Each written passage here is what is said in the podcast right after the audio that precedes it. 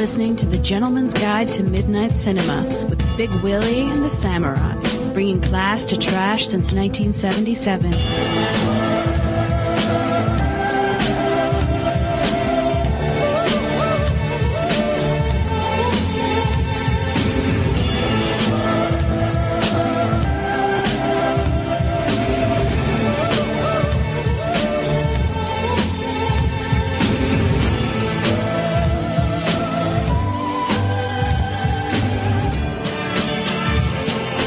Everybody, welcome to the GGTMC. We are live. We are back on the air, and I'm not going to say the other thing.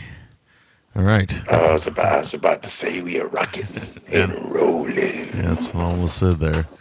But all right. So this week we got uh, a cop in blue jeans, another OMG Entertainment sponsored episode, and uh, a little Eurocrime action, a little uh, a little Milian action, a little Nico Giraldi, and uh, feedback. So we're just gonna get right into it. Um, what have you been watching, Will? I've been watching a lot of 2012 films, as hard as that would be to believe. Um, amongst them would be Seven Psychopaths, Yes. Which uh, which I know you're you're a big fan of. You're a big fan of uh, McDonagh. More, you're more of a fan of, McDonagh than I. am. Not saying I don't like him. He is good. Um, yeah, everyone was good in this. It was fun. It was nice to see Walken do some actual acting again, and and Farrell's a guy that I quite like. Um, everyone's great in it, so yeah, it's it's a good film. Um, then I did a really shitty Danish animated film. It was William's choice. He's getting to have a rather spotty track track record, um, but hey, that's. Uh, I guess there's going to be some bumps in the road, but he picked a, a one on Netflix instant called Police Patrol, and it's a Danish film, but a you know a anthropomorphic police car in a small town, and some evil corporate uh, mustache twirlers. But the worst thing about this was it has a an otter named Dottie that has a voice that's like an over caffeinated, um, really grating uh, Pat, Pat from like SNL Oh. it's one of the worst voices I've ever heard in, in anything. Like it just, it, oh fuck, it killed me. But you know, it, it wasn't very good. Um, but hey, that's the way it goes. Uh, then I watched How to Survive the Plague, or A Plague, I should say. Yeah. A fantastic documentary on Netflix Instant about uh, the AIDS crisis um, in its inception and how the, sadly, how the gay community was treated and forced to rely on their own devices to if they were going to do anything or have any measure of of survival uh, through this for those that were afflicted with it. And it's it's it's shocking and saddening to see in our lifetime that that sort of stuff happened. Yeah. Um, the way those people were treated, it's it's horrible. Um, then I did Teddy Bear, which was uh, also Netflix instant. The Bryn recommended. Um, it's a it's a good film. It's uh, very pleasantly surprised. Another Danish film, I believe, the Danish, um, about a you know very a, a guy who's an actual bodybuilder and his relationship with his mother. His mother's very domineering, and he's a bit meek around her. And he goes to Thailand to find love, and uh, it's a good little film. Um, the wife and I had some movie passes, so we decided to, to go see a film. They were going to expire the following day, so we kind of got squeezed into seeing it was really slim pickings as far as the theater went. Um, There wasn't a whole lot to pick from, sadly. So I kind of said, you know, maybe we'll go with the Soderbergh joint here, and we went to see Side Effects. Um, uh, it's okay. It's very by the numbers, you know, six, six, maybe six and a half territory. Um, I really don't get the fuss over Rooney Mara. I really don't. Um, she's becoming an it girl, and I think that her sister Kate is infinitely better than she is. And uh, man, I don't, I don't think as as, as an aside, as as a pig, I don't think she's attractive. Mhm. She's got this Jennifer Connelly eyebrow thing going on, and uh, oh man, I don't know. And she, she again, she gets naked in this one. She's fucking riding uh, Channing Tatum. It's like she that's become her thing. She's like the Sharon Stone Yeah. of uh, the stage. I don't know. It, it's it's okay. It's for some very obvious beats, but um, but it's nice to see Jude Law working. He's a great actor who was a little oversaturated a few years ago and has kind of found some redemption or a measure of redemption through working with Soderbergh. So I hope he doesn't go out now though, because he is a great filmmaker. Um, then I did one that I've been highly anticipating, more cram. This is not a film. It's an Iranian documentary about the frustrations from a humanitarian and from artist, an artistic standpoint that uh, Iranians and specifically Iranian filmmakers face trying to get their films made. And uh, it's very, very good. Um, next up was one I had high hopes for another Taiwanese film. It's You're the Apple of My Eye. And it's a coming of age boy meets girl. Uh, not even boy meets girl. Boy realizes he likes girl because they've been in school together for some time, and this is what them and their their circle of friends growing up over a ten year period. And it's it's uh, very much based on the director's life. Um, it's a little bit make cute in spots, but it's very very good. It's a very well made film. Uh, I will definitely keep an eye on everything that this filmmaker does hmm. going forward. Um, it you know has some gross out humor, um, but it also has a lot of heart, and uh, but really well made. That's what I kind of took away from it, and you know some genuinely heartfelt moments. So yeah, very good film. Um, next up was one that I'm still I'm, I'm still kind of tossing around in my head. I, it's a very dense film. I'm gonna have to watch it a few more times. I know, I know, I, I quite like it. I I just don't know everything. I think that it was it was going for, and that's Paul Thomas Anderson's The Master. Yep. So, speaking of uh, comebacks, it's nice to see Joaquin Phoenix, who's one of my probably top five favorite actors, back in the saddle. Um, so hopefully he'll uh, hopefully he'll stay now and do a little more work for us because he's he's one of my favorites. He's just such an amazing actor, an amazing presence. Uh, you know, to see him and the whole cast just uniformly fantastic. Mm-hmm. mm-hmm. Um, and then I did uh, last film I did was Compliance, which is one of those films that you know I had about ninety minutes before I had to go to bed, and I figured I'll watch it, watch it with the wife. She'd probably want to watch it with me, and uh, it's one of those films that if it wasn't real, um, you couldn't make it because people would say your movie is so fucking illogical, and that would never happen. yeah. So you know, I don't think it's as good as it's not going to be on my top thirty um, I don't think. Um, I think it's a good film, but I think the director makes a few big missteps. But it's a first-time filmmaker, so it was definitely a very well-made film, considering its. Um, they were very wise with this. He, to pick the material he did as far as um, limitations of budget. And the great thing about that that I didn't know, um, thinking about that film, was that Pat Healy, who's been interviewed on our show, super duper great guy, uh, is in the film. Yeah. So that's very cool. But uh, that's an instant as well. So that's that was my week. Yeah, I think uh, Pat Healy and uh, Fake Shemp and I were on Twitter one day talking, and uh, the real story is even more crazy than the story in the movie. So. Oh yeah, and, and the real story involves. Uh, actually, I don't want to say it, but uh, yeah, yeah. when I, I heard about something in my wife, I thought, oh, I got to speak to a dear friend of mine about that. yeah, yeah. So you you probably know where I'm going with that. Yeah, yeah. But uh, but yeah, so it's uh, it's pretty appalling stuff. Yeah, pretty good, pretty insane. oh geez, yeah. But like I said, if it wasn't real, you'd be like, this is ridiculous. No one's gonna believe this. Yeah, no. So there you go.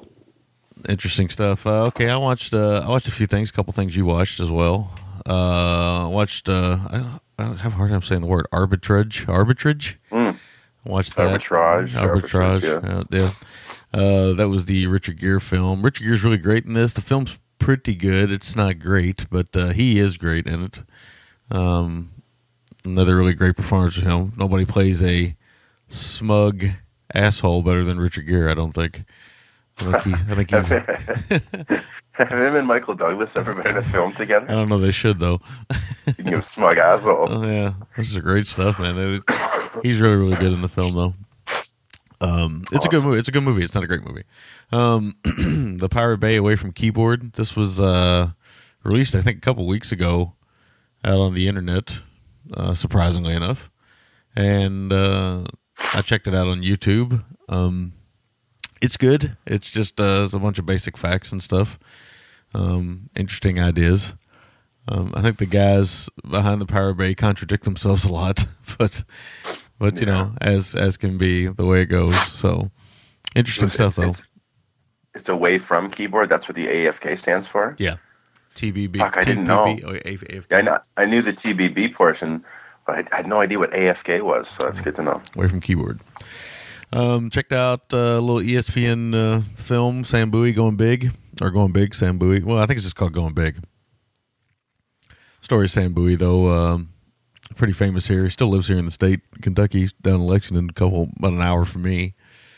Um, but uh, yeah, he's got a you know he's got a storied history in the NBA, and uh, forever will always be known as the guy that was drafted in front of Michael Jordan.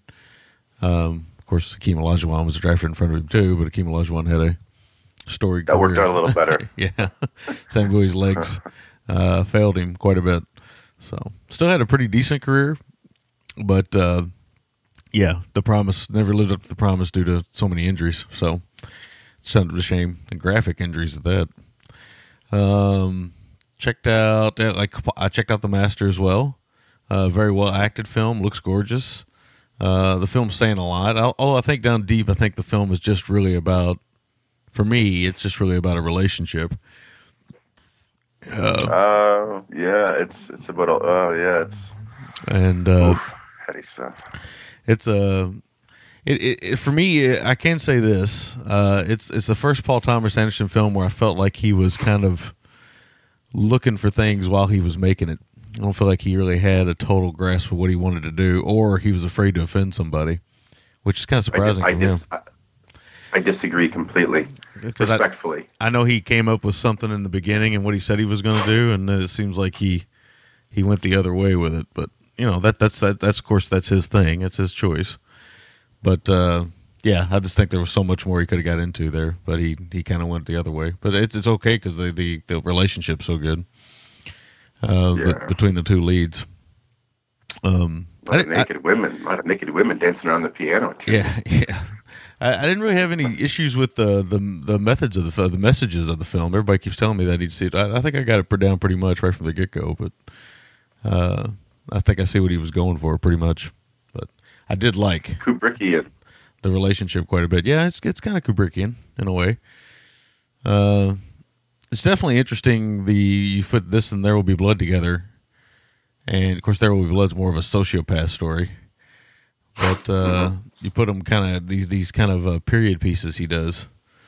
Uh, they're the themes and stuff are pretty interesting. Uh, pretty interesting. They stuff. are, and it's an they absolutely are. And it's an interesting divide these two films versus his previous work, which had a more Altman, Altman Scorsese vibe. Mm-hmm, These two, of these two are much more cynical films. Yes, yes, definitely, definitely. Um, and then I checked out uh, Compliance as well, uh, which I like quite a bit. I liked it quite a bit. Um, I didn't have too many issues with it. Uh, I know. Uh, I think uh, Loafer somebody had some problems with the boyfriend, but if you read the real story, the boyfriend's even more insane. And uh, yes, he is. which which which was one of Chris Davies CDR's problems is that they almost painted him in a favorable light. yeah, it's almost Which, even more know- insane if you read really into the case and stuff. But Oh God, it's so insane. I can't believe it. It's yeah. man, oh man, it's uh. but, but I liked it quite a bit. I mean, it kept me entertained, and it was a very small film. Uh, most of it took place in it looked like maybe a I don't know, like some kind of storage closet, and it looked like uh, which is much bigger than the actual storage closet. I can tell you that. But it's just it it looks uh, it looks at people's uh, blind obedience to authority, and it's pretty interesting. Pretty interesting. the the uh, off-putting thing for me was the lead girl, who's got a pretty unfortunate, respectfully, first name. Her first real name is Dreama, Yeah, Dreama, Dreama Walker. D R E A M A, Dreama. Mhm. Uh, she looks a lot too much like one of my good high school friends' first wives, Yeah, but like a prettier version, because the other girl had a kind of severe overbite, but or something, just a weird mouth, but. Uh, it's just it was weird to see her because it's like, man, that looks like this girl, you know. But uh, that's an aside. little dreamer. And then uh, finished up the week with uh, Undefeated, which uh, I think came out uh, a year ago or two years ago. Finally coming out on uh, DVD this week. I rented it on iTunes a little bit early, and um, yeah, it's it's it's really good. I definitely would recommend it. It's good stuff, man. Good one. I gotta see it. What state does it take place in again? Uh, Tennessee, Right. Okay. Good. West Tennessee, down toward, down toward Memphis. But yeah, it's really good stuff. It's really good stuff. Um, it deals with uh, football for those of you who don't know. Um, but I don't think you really need to know anything about football to watch the film. So, if so, if you're not a football fan and you're avoiding it for that reason, uh, I would recommend you check it out because it's definitely. I mean, football plays a big part of the film, but it's not a uh, it's not a football documentary, more of a people documentary. So, good stuff. Very well made. Hate that I had to wait that long to see it, but that's the way it goes. Oh fuck! I know, man. Because I think I played Tip a few years ago, and I had a lot of great things about it, and I was really chomping at the bit to see it until the point where I actually kind of forgot about it. Yeah, it's one of those ones that's And, uh, been held on to forever now. But it's Yeah, out. you know, it kind of comes comes out this week. So yeah, good, good. I'm gonna try to. Oh fuck! Another cram. I just I don't know where it's gonna end. yeah, the uh, it's weird with the Weinstein's when it comes to documentaries. They seem to hang on to those for a long time. I think the same thing with Bully. Bully comes out this week or came out this last week. Mm-hmm. Uh, they seem to hang on to docs a long time for some reason.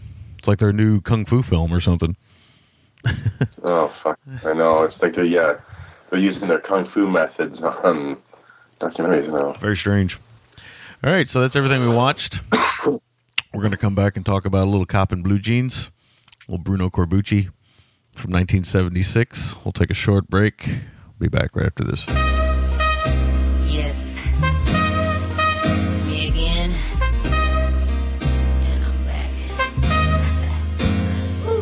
Hey there, boys and girls. This is Maverick New York filmmaker Abel Ferrara, director of such films as Driller Killer, Miss 45, Bad Lieutenant, China Girl, Fear City, and Nine Lives of the Wet Pussy.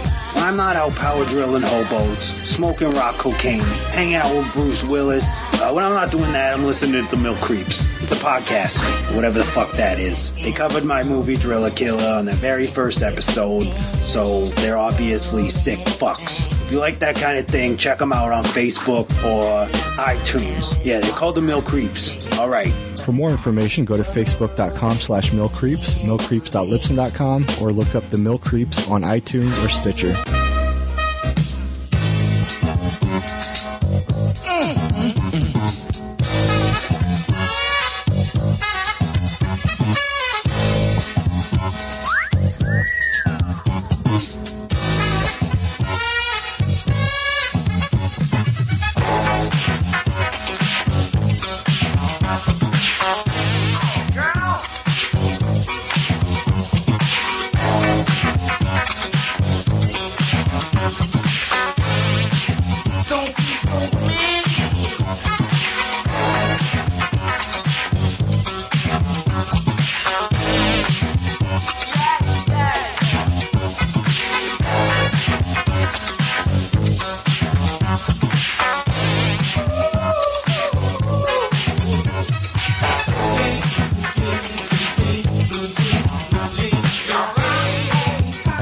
Image of uh, Tomas Milian dancing when that song's playing there.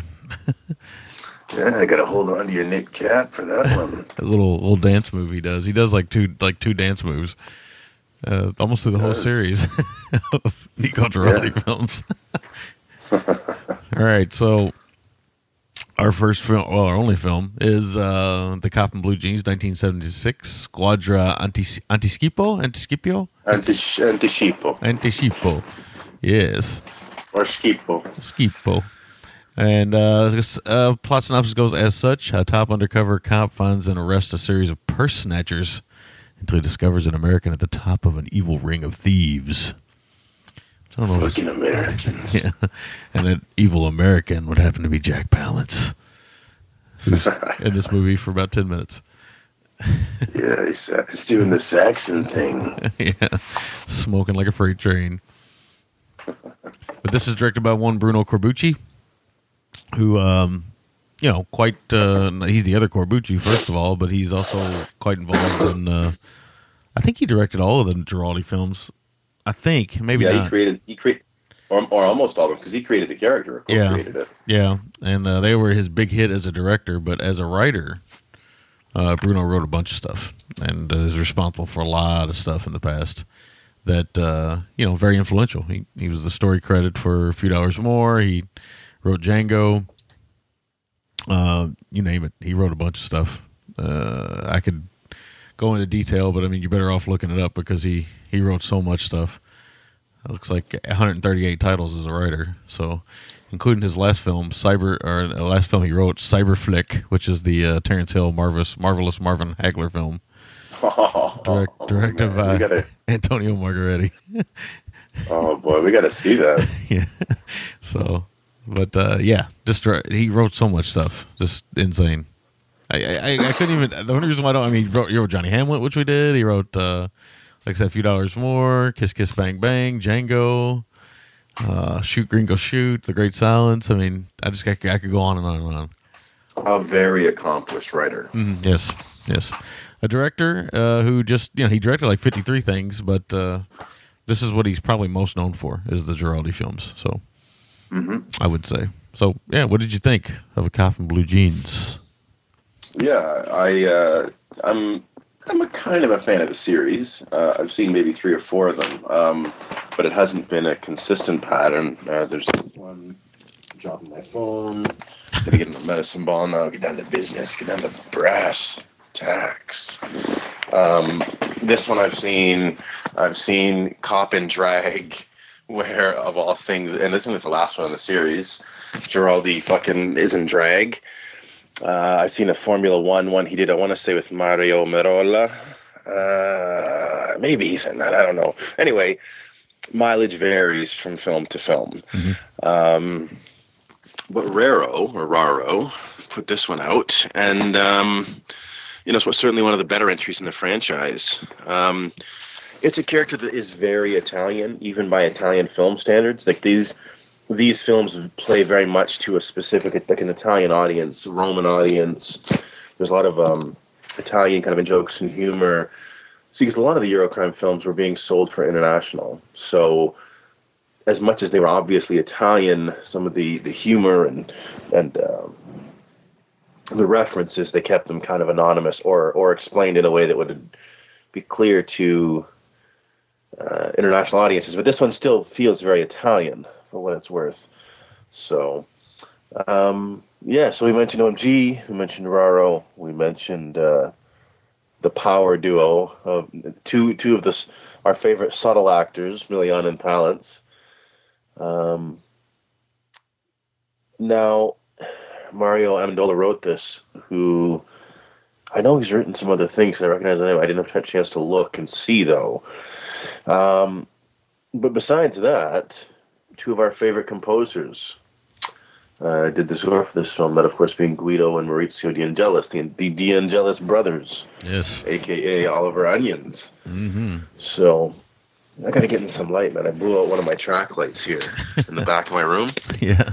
And uh, it's one of those things where like half the room's a little bit, a little bit dark. The other writer, uh, Mario Am- Amendola, he uh, he also helped write Great Silence and Africa Express Oh. and a lot of those a lot of those Italian films. A Friend is a Treasure, a little Terence Hill, Bud Spencer action. Ah, yes, very nice. You know, there should have been a team up with Spencer Hill and uh, and Nico Giraldi, but It would've been interesting, Um, yeah. Would have been cool. But uh, yeah, so Nico Giraldi, um, very much um, a loved character in Italian film. Um, the problem was that, well, not even a problem, but there was some confusion because uh, Milian also did the Pigpen, the Monnezza character, I think it is, in Italian films, where he played much like, actually, we've done one of the films, uh, Brothers Till We Die which is, or or La Banda del Gobbo, I think it is, where he plays the Hunchback. Yeah. Oh no, no, no, not that. Well, wait a second. Now this is getting confusing even for me. There's the Hunchback, and there's also the pig, Pigpen, the brother who Oh, wears yeah. eyeliner and has a perm. Yes. So Pigpen. I, am mixing mixing films up. No, but anyway, Pigpen is a character that a lot of people mix up with um with uh, Nico Giraldi because they both have kind of ru- a rumpled, kind of grimy appearance. Yeah, and, you, So- and you mentioned Cop and Drag. Cop and Drag was the I think the last film in this series of films. Yeah, So, not but- a high point for yeah, sure. that was the. I mean, we're talking about Eurocrime films that are going into the '80s now. '84. They're some of the last Eurocrime films that uh, came out. Yeah. So that kind of tells you everything you need to know. But um, There's a lot of stills on online for Cop and Drag.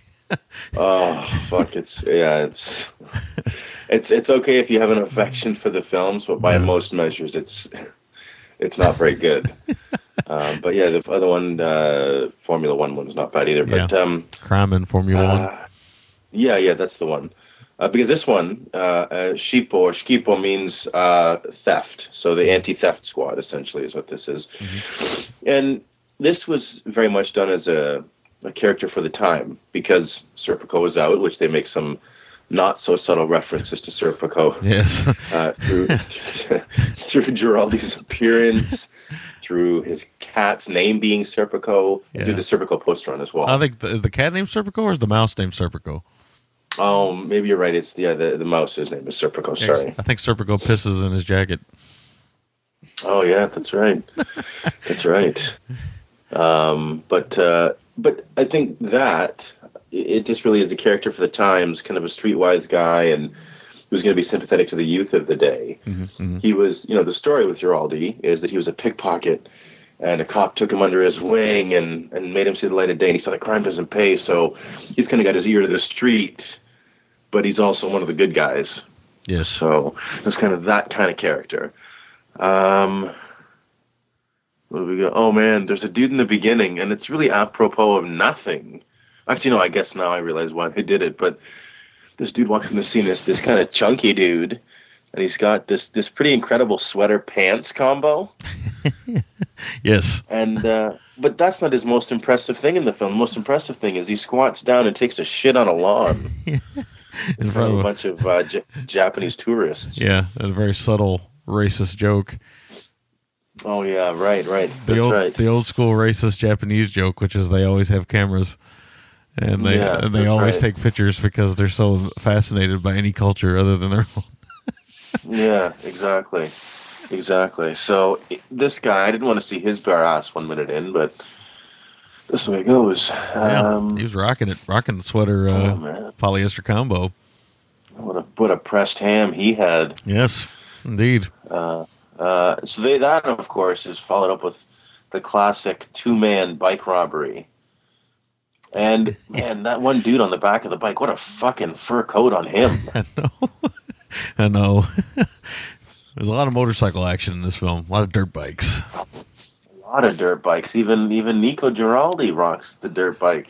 He does, and He does some pretty insane dirt bike shit near the back end. yeah, he does some pretty insane dirt bike shit anyway with the fruit stand. I, I, you have to think that Nico, he, he thinks he's a better bike rider than he actually is This is true because he's reckless. he's very reckless. Now, what did I put here? I put the old flower in. Oh. Hmm. Okay, yeah, I'll get to the fruit stand here in a minute then. Um, oh, there's a loaf lookalike in this film at the beginning. Yes, there is. A screenshot of it. um, I wrote, yeah, so that was funny. Uh, dog. Oh, but there's a fucking dog pickpocket in this film. yes. So yeah, uh, a lot of familiar faces amongst that kind of uh, theft ring. There's there's some of the, the, the guys that Enzo Castellari used as thugs in his film. They kind of played the pickpockets. They're not in the film much, but in the opening sequences they are because then it kind of narrows its focus down to a few pickpockets um, specifically. But there's a lot of familiar faces early on in the film.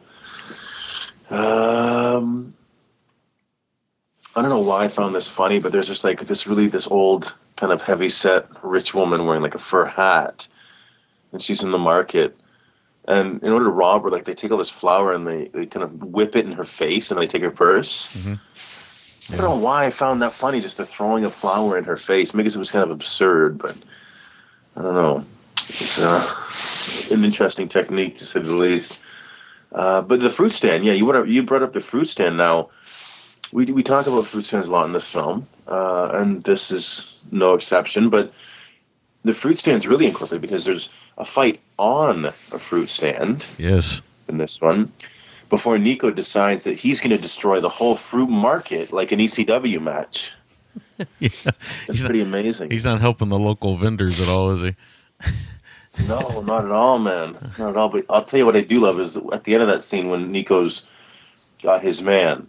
I love his handcuff technique. What he does is it's almost like he's setting someone up for what's it called? Like a, I think the the move's called like a pump, or a, is it a pump handle suplex or something? Anyway, what he does is he takes one hand, he bend, kind of bends together, puts one hand between his legs, puts the other hand behind him between his legs, and he handcuffs them that way.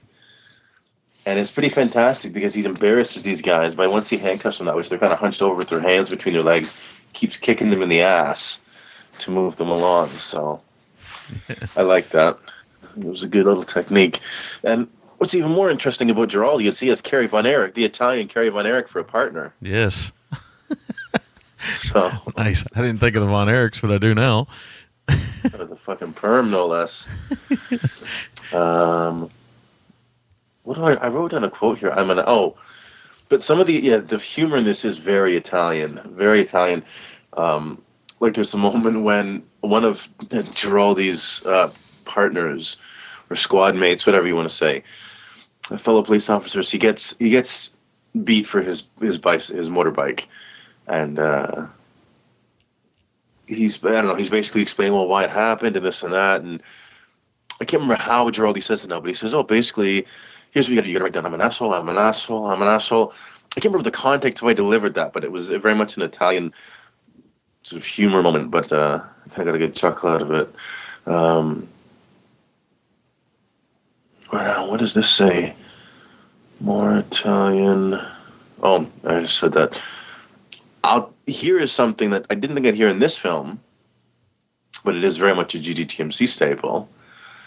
Is poor Giraldi, you know, he looks he looks the part of kind of a a layabout, a kind of man in the streets, uh, a gutter punk.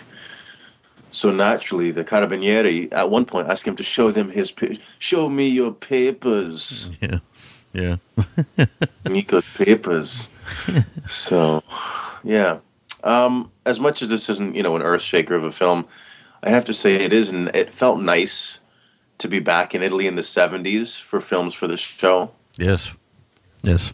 Yeah, it's not it's not an earth shaker. Uh, probably of the ones I've seen in the series, it might be the best or one of the best. Yeah, Um, but of course, it's the first one, right? It just gets more and more ludicrous as uh, it goes along because it is a big series of films. It's uh, three, six, nine, 11? 11 films. It's eleven film series. So, oof. so, and I think the first couple has him against like some type of heavyweight, uh, maybe a heavyweight bad guy a little bit. I mean, not heavyweight, heavyweight, but uh, usually an American like Robert Webber in the second one, and I think.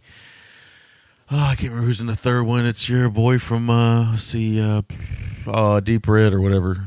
Uh, lead actor from Deep Red. I can't remember his name right now off the top of my head. David Hemmings. Hemmings. Yeah, David Hemmings. I know he's in the third one, and so, but then it just gets as they go along. It just gets. I think Eli Wallach's in one of them, but it just kind of, you know, it just gets more and more crazy. They put him into absurd situations more than they do taking on big bad guys. Yes, it becomes more about the Giraldi character than it becomes about the films being actually any good because it's obvious that Milan Milian's having a great time. He's he's loving it because he gets to do all of his little character pieces and little character bits. Yeah, he can just roll with it and not worry about anything. He can just have fun and not doesn't require a lot of effort because you can Yeah. tell this is something that he comes by very naturally. So it becomes, as the film series goes on, a wacky character in increasingly wackier situations. Yeah, because we talked about him a little bit on the show, but one of the knocks against Milian is he's incredibly difficult to work with, hmm and uh, one of the reasons is, is because he doesn't do anything the same. So he's kind of a one-shot actor if you want a certain thing, because uh, he's not going to do it the same way the next time around. So, so he kind of does what he wants to do, and he's kind of a, you know, he's kind of stubborn about it, and uh, so you know, the Nico Giraldi character, you know, he kind of gets that vibe down. And even though by the time you get to Cop in Drag, which I've never seen, but I've seen big chunks of, uh, you know, it's it's totally ridiculous by that point. It's by that point, it's it's it's gone so far off the radar of what I think they even originally set it up to do that it's, you know, it's almost buffoonery at that point. Yeah. definitely. Uh, great line from Giraldi in this when he's fighting. He's chasing a guy on foot, and he chased him into like a an abandoned warehouse or something, abandoned building. And the guy picks up a pickaxe to swing at him, and Giraldi goes, "Drop it! You're gonna get a hernia." There's some weird things said in this film. I think well, somebody called somebody a crotch chucker at one point. Oh yeah, I know. It's bizarre shit, man. What's, what's a crotch chucker? I mean, I think I can guess, but I mean, it's just weird. Yeah, it's uh, it is weird. Uh, throughout the series, I don't want to say in every film because I haven't seen every film, but it's funny that they show Lazio in this, the Italian Serie A club, because um, the Giraldi character is a Lazio fan. So it's kind of funny. Um, it's really crazy to see kind of poor, run-down Rome. Yeah. Uh, you know, the kind of like fringe, like the outskirts of the city where there's still some really poor, older country, like little houses and stuff. It's uh, it's crazy to see. You know, it reminds us when you see stuff like that that Italy isn't just kind of a glamorous country as as kind of think of it um, in North America. Um, of course, this being an Italian film, I think in a lot of ways, um, maybe not as bad, but Italians are to fringe homo Italian films are to fringe homosexual characters what Hong Kong films are to fringe mentally challenged characters. in that they treat them with a respect and subtlety not seen elsewhere in the world. Yes. yes, that is uh, incredibly correct. Oh man. Yeah.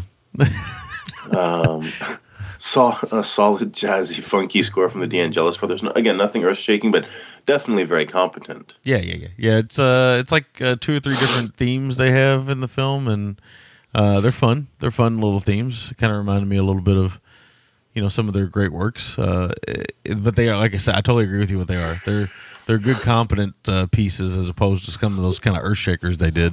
Yeah, yeah, yeah, definitely. A biggest downfall of this film is that there's not enough Milian versus Palance. Yes. You get two major scenery tours like that, you got to have them constantly butting heads and you know, dealing with each other. Um, it's not enough to just kind of jam it all in at the back end. Yeah. In fact, Palance doesn't even show up until I think like the hour mark of the film. Yeah, he t- takes him a long time to show up. I wonder if those Money? two. Yeah, well, no, not only that, but I wonder if those two got along. Oh boy. Palance was known to not really put up with bullshit. And uh, yeah, and he wasn't that much of a method actor. You know, he was much more of a you know show up, do your lines, go home. Mm-hmm. You know, so then uh, I, I could just see those two working styles clash clashing hardcore. Oh, big time, big time. Uh, the car slash bike chase is pretty good. It's a little bit insane. There's hills, farms, fences, tunnels, dirt roads, and it culminates in a bike explosion. Oh yeah, So, but you know, it's, it's a good little little action set piece. And the stuntman, who it might have even been Milian, man, that guy, he had to stay in the car while fucking Palance is doing donuts. yeah. It might have been Milian because some Do of the the bike shots. stuff, some of the bike stuff, it really looks like him. And I think you know, except maybe for a massive bike jump, I'm pretty positive it was him most of the time. Uh, the bike stuff in this is all pretty scary because Oh, it yeah. doesn't look like anybody really knows how to ride a motorcycle. No, uh, the guardrail stunt looked a little uh, a little shaky. Uh, I hope they did most of that stuff in one take. Let's put it that way. Oh boy, yeah, no, there is some definitely some stuff that you think, man, that's uh, pretty ballsy because you know they really did it. Um, so yeah, I mean, Palance has a pretty impressive pipe, and then Milian kicks him in his his pipe. but the weird thing is, if I was kicked in the nuts, my first impulse wouldn't be to smoke my pipe again while I'm hunched over. Palance makes the weird acting choice of he gets kicked in the dick, so he decides to suck on his pipe even harder. I don't know if that was a, a Freudian moment for him, but Yeah, interesting. Yeah, it, it- it's weird. Uh, it's also weird that he smokes cigarettes in public, but a pipe in the office. Got to keep it professional, yo. yeah, that's right, that's right. Uh, I have to say that uh, Giraldi's uh, fucking pipe, uh, Giraldi's girl in this, she was a hot little piece. Yeah, yeah, yeah, yeah. Uh, he gets he gets a little too method trying to sell himself in a club with her, but uh, Yeah, which is another very uh, non politically correct moment. Uh, yeah. the look, Absolutely. the look of shock and and and awe that she has that she has to go through with this is pretty impressive. I have to say, she looks like she's really both pissed and shocked. Oh yeah. And, yeah, the, whole, abs- and the whole time, Milian just keeps doing his dance moves. oh fuck, I know. you need to go to work. Ooh, that wasn't good. A little silver and gold action there. Yeah, I just that's what I thought. I thought of Zom. Oh, like the other week when he said, "Oh, that was a chunky bird. It was flounder." Um, he may have been talking about his ass flaps. Yeah, that's right, man. His his beef curtains. Um, but yeah, just my final note. Cop, Giraldi very much was a cop for this time in Italy to to appeal to the youth and everything else. But uh, those are all my notes. Yep. Um, yeah, I mean, I enjoy the films of this uh, series I've seen. I don't think they're great films, but I do because Milian's having so much fun. I think that they're they're kind of fun films, and they're usually pretty short and and pretty action packed. Uh, even though the action's not so great in this one, it is uh, it is competent. To use the word again. Yes. Um, uh, the uh, the opening of the film does have just about any crime you can possibly think of crammed into about ten minutes.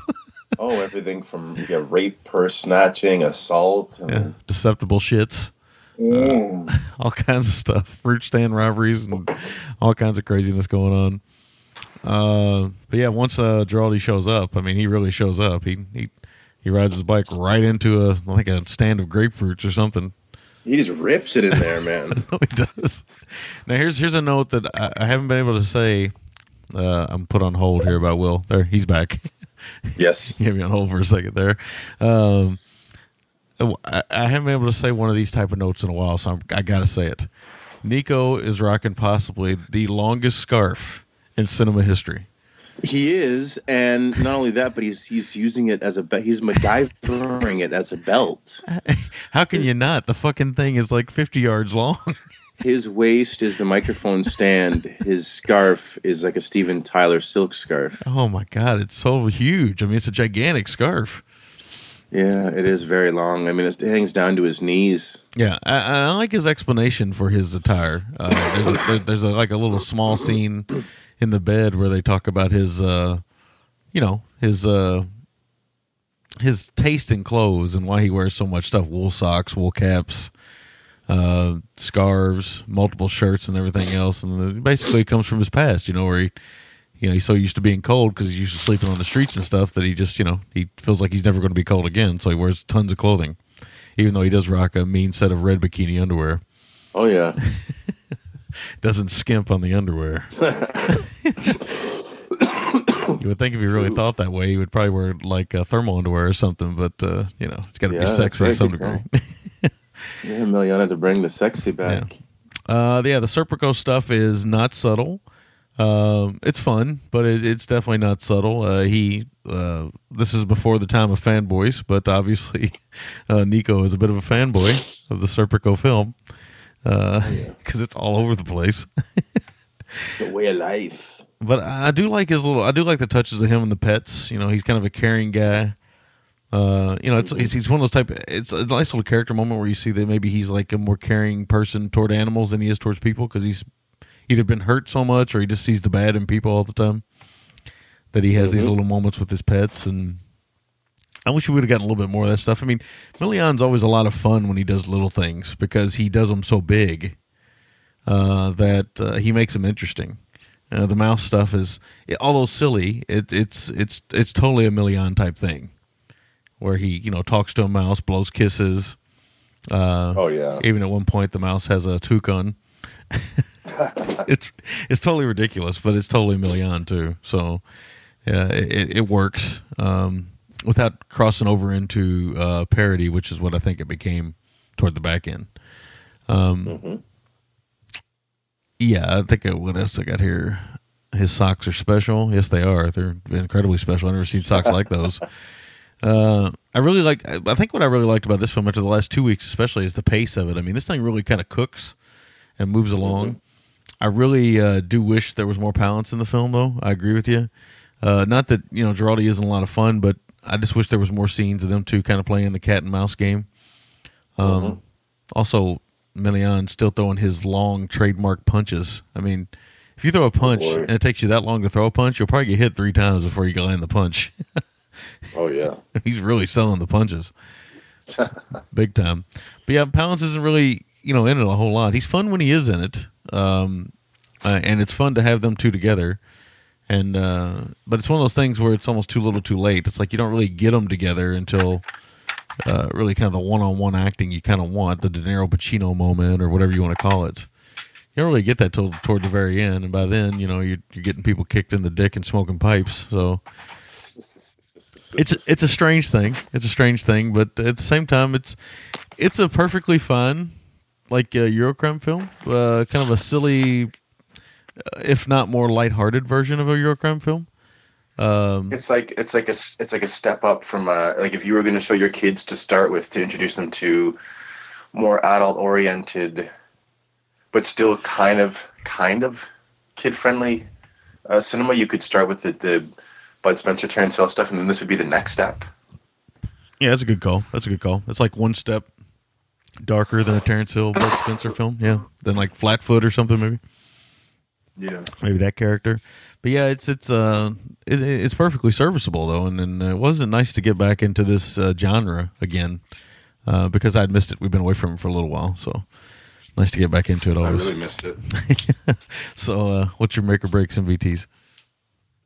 I just want to say one thing very quickly. If I if, if I was the guy who took a shit, imagine that was your only um, film credit, and you wanted to tell your kid you're in a film, and that was the film. Like, what do you do? I don't know. I guess you really want to be the guy that took a shit on film? you either own it or you try to hide it. so, Yeah, that's right, man.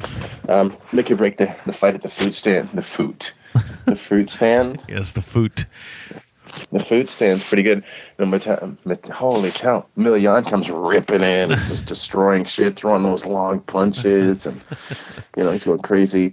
Um, it's a fun little scene. MVT is Milian.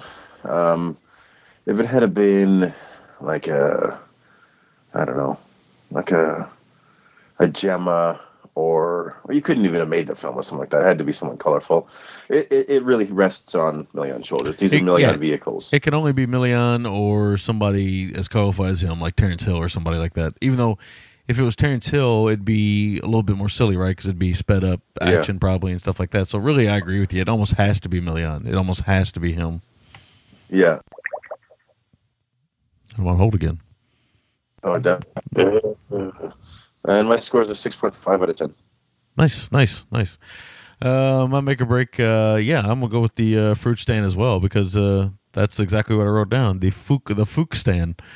They go, you guys call it fook stands instead of fruit stands. You already confused me with the toque and the toboggan. Now, now we're That's going fook stands. No, but uh, in all seriousness, no, it is great. He just comes ripping in, and nobody hates grapefruits as much as Nico Giraldi. That's right, man. Nico Giraldi, grapefruit crusher. But uh, literally, now that I think about it, in the back end of the film too, he's crushing grapefruits. I think at one point he takes a bite out of one, skin and all, and I was repulsed by that. Yeah, he, you know, he, you know, who he reminds me. on. Brad Pitt. If he looked a little bit like more Milian, maybe they should make a Milian biopic and have Brad Pitt because Milian loves to eat in films. So Yeah, he does. That's right. and Brad Pitt does too. So it'd be a nice little character bit. They remind me of each other a little bit, though. I think Milian might be the better actor, but they do remind me of each other in some of their manic energy sometimes in some of their performances. Bet- That's an interesting comparison I'd never thought of. Yeah, I know. I didn't. I, I really didn't think about it much until just now either. Now I'm going to be thinking about it every time I watch Milian and Brad Pitt. Yeah. Uh, MVT is Milian because uh, I don't see how it couldn't be. I'd bet if we watched all 11 of these films for the show, I'd bet 60% of them, Milian would be the, the MVT. Uh, 60 Oh, to 70% sure. of them.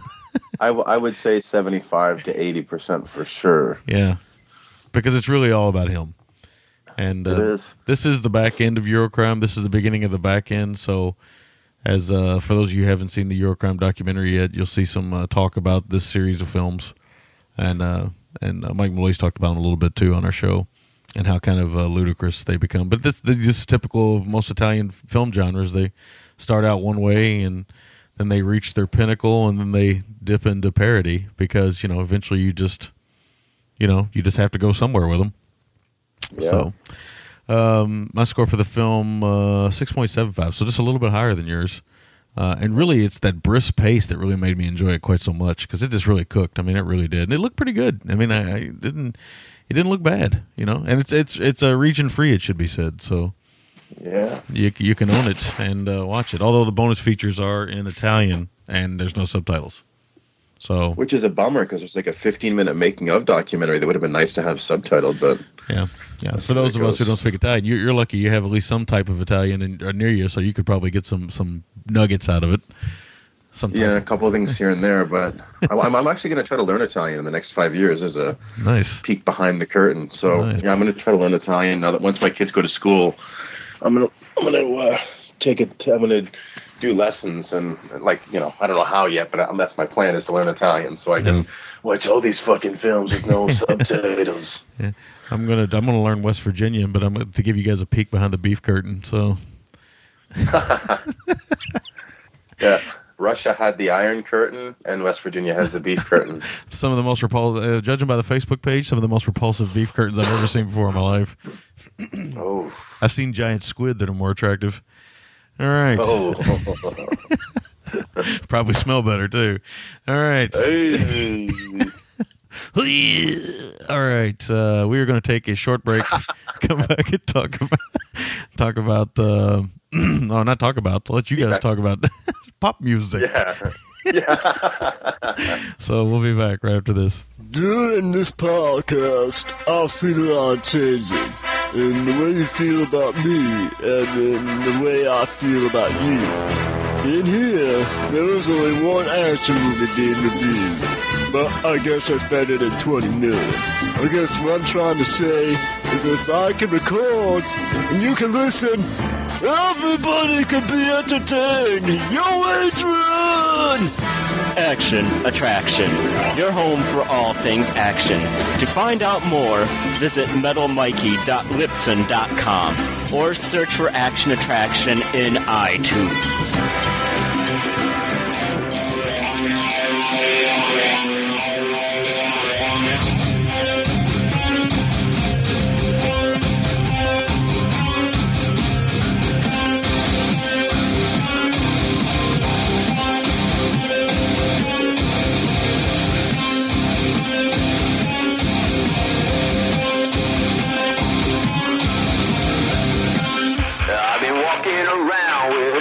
Inside my head. I twist my mind up in knots with all the things that you said. I try my best to ensure that we can all get along. You're invested in drama, proving everyone wrong. Now I've come to the point where I can't take anymore. Take it up myself to start a personal war.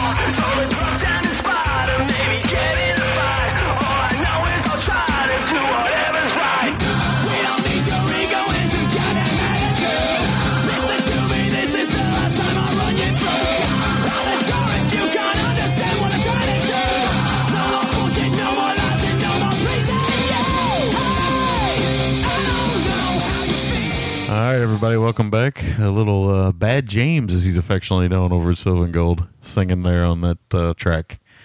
Yeah. James has really got a fucking instrument in that voice of his, man. He does. He really does. Have you heard his Eye of the Tiger? Oh yeah. Oh, that guy can kill it, man. That Yeah. guy's. Uh, it's almost unfair to the rest of the competition. I know it really is. it really is. But at the same time, I, I totally enjoy the passion from some of the others that have. Oh, And Paul. yeah. Do, yeah. Don't don't get me wrong. There's people bring it. Paul's fucking video. Oh, that's right. Paul gets points for the uh, the, the reckless abandon that he showed. Oh, looks like he may have wore that outfit before he met his well girlfriend, fiance. hubba hubba.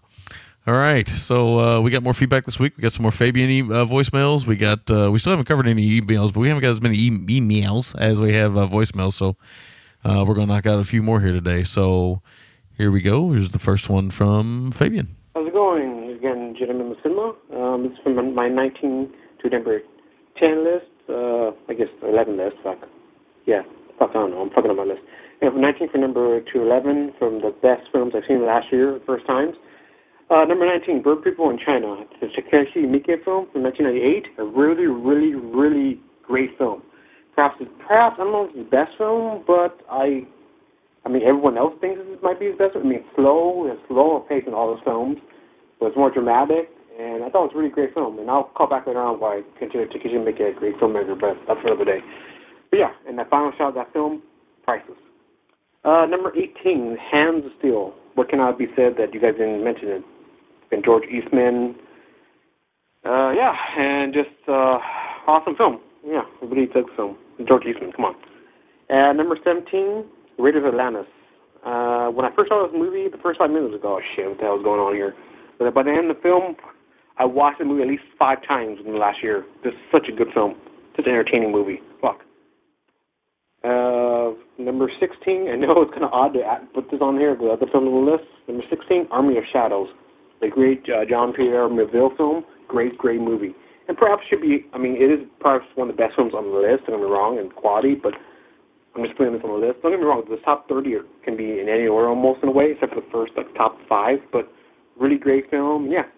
I don't know if it's my best Mev- Melville film, but it's up there.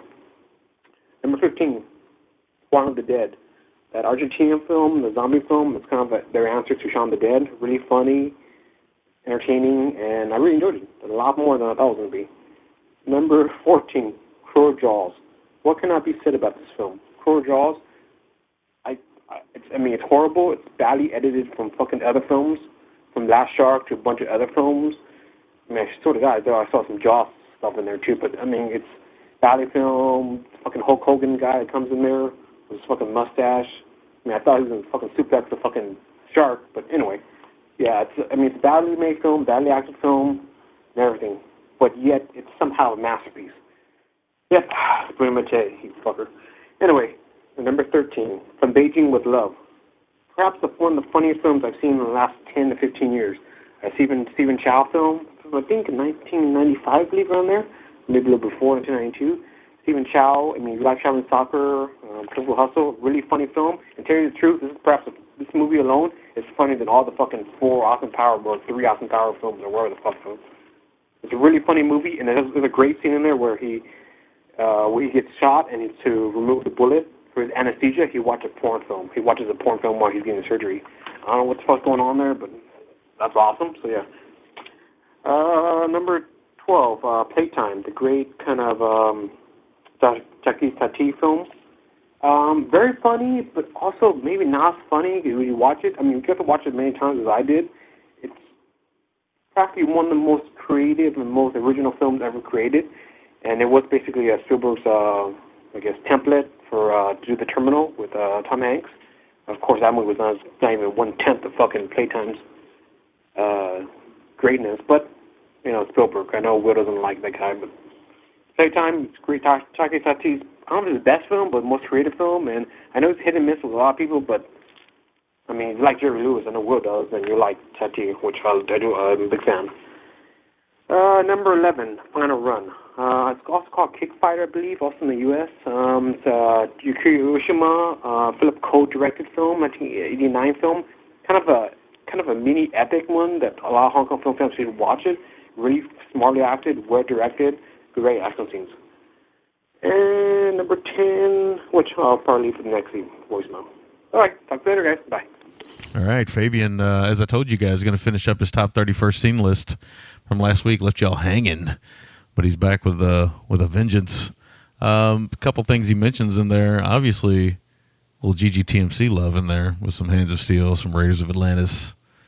Cruel Jaws, which we haven't covered yet, but I think we both uh, know how we. I think. Well, I think everybody knows how we feel about that at this point. So, from Beijing to Love, I've never seen that film. Yeah, it's. uh He also mentions outside of even the the GGTMC stables, he mentions one that was uh my numero uno for this past year, Army of Shadows. So, oh yeah, yeah, yeah. Yeah, Fabian, it's that guy's crazy. He can drop knowledge uh, and everything from Keaton and 30s comedy and 20s comedy to uh, 80s post-apocalyptic trash. So yes, yes, and Raiders of Atlantis is a terribly entertaining film. I, I denounce anybody to not be entertained by Raiders of Atlantis. Yeah, it's a you know it's a pantheon film. There's no question. I can understand not thinking it's silly or totally uh, just totally out, out you know just totally cheap looking or crazy, but I still think even a novice film fan would find it would find it entertaining. Yes. All right, next voicemail, another Fabian. Here we go. He's going to give us uh, his uh, top ten of of his first time watches. Here we go. Hey, gentlemen the cinema, you probably want to just like edit this, all this stuff together if you ever play it on there, because I just fucked up my top ten to number one, the best thirty best films I've seen last year. I'll go through them real fast. Number ten, Final Score, Stabilizer. Uh, both of them are awesome movies. Peter Bryan, Chris Mitchum sticking a poker up someone's ass, pretty great. Uh, number nine, They Call Me Macho Woman, or Savage Instincts, it's also called, released from Troma DVD. From the director Pro- Provilators, which I still have not seen, sadly. But this movie is fucking awful with the main girl. I think she only made two, three movies, I believe, in her career. What I guess you can call that career. I mean, fuck, she made more movies than I did, so I guess that's career. But yeah, her it's kind of like uh, Deadly Prey with just her instead of Mike Danton, it's this blonde haired girl kicking the shit out of everyone. Yeah, it's so bad. I mean, you got a little scene where she fucking does like a Tony Jaa, which jumps on each other, someone's shoulders, like ten guys. I don't know what the fuck is going on in that film, but it was genius. Don't get me wrong, I love it. All right, so that's my number nine. Number eight, uh, already said, uh, Private Eye, 1971 film, Michael Hui, a Hong Kong film. Uh, in the 1970s, he made, uh, made a bunch of movies with his other brothers in it. I think it's Ricky Hui and Michael Hui, and I think another one. Pretty funny movies, uh, but this Private Eye is their best film they ever made together, and uh, my personal opinion, it's one of the funniest movies Hong Kong or from anywhere. Uh, it kind of has a really kind of great kind of screwball, and the gags are funny. Seriously, from the first 80 minutes on, I laughed nonstop. I mean, the final 10 minutes kind of slows down to kind of give us an ending, but even then, truly is one of the funniest movies of all time I've seen. That's my number eight. Uh, number seven, um, I think it's number eight. Fuck, I don't know the list. I'm just going on just whatever numbers are now. Born to Fight, the Bruno Mattei movie with Brent Huff, kind of a romancing in the stone kind of type of rip-off movie. Uh, it's a pretty good movie. I know Will liked it. Uh, he mentioned it in one of his uh, you guys watched lately. He mentioned that he loved it. It's a really funny movie. Brent Huff saying the little one-liners the whole fucking movie. So good. And unlike other Bruno Mattei movies, this movie's actually pretty damn entertaining. I mean, it's actually really kind of well made, and kind instead of his other shitty films that are not well made, but they're so great. This is actually pretty good, really, pretty good, well made, and pretty good. Uh, yeah, that's my personal opinion. It's his best movie. And coming on to another masterpiece, um, I think number five, six on the list now. I think I'm, I am, maybe not. Strike Commando one and two. I'm combining them together. These films, I first saw them last year. I don't know what I could say. I mean, Strike Commando, the first one, I really, really loved. Second one, I think it might be a better movie than the first one, but I love it too, so it's pretty awesome. Apparently, I'm talking over here, so I can't talk no more. Apparently, uh, number four, War of Arrows, a Korean movie that came out last year or two years ago. It's a really great movie. Kind of, some people have been comparing it to uh, Apocalypto, the Mel Gibson film. I guess it kind of has some tendencies towards that, but it's a great movie. Um, number three, Deadly Prey. I think I'm on. Think I'm or number four, Deadly Prey. What can it be said? Mike Danton. Enough said. Uh, number three, uh, Picking Up a uh, Blues. That great uh, Tsui Hark movie. Perhaps his best. Actually, no, it is his best movie. There, the Once Upon a Time in China, Double Team, Knockoff. Yeah, I mentioned those films. It's a really, really great movie. In my personal opinion, in the top 20 films I've ever seen. It's just a really, really great movie. Uh, Maggie Cheung said it, yeah, from The Killer. Maggie Cheung, um, Tony uh, Tony Leung. Tony Leung? Yeah, Tony Leung. Uh, not I think it's tall Tony, not the little one, not the guy from Hardball. The other guy from uh, Mystery of the Doctor Detective, the new one with uh, Tsui Hark, also The Lover. He's in that. So yeah, it's a really great movie. Number two, I Was Born Bud. Yaharuto, again, I'm fucking up the names. Ozu, really a great, great movie, and perhaps the best film ever made about kids.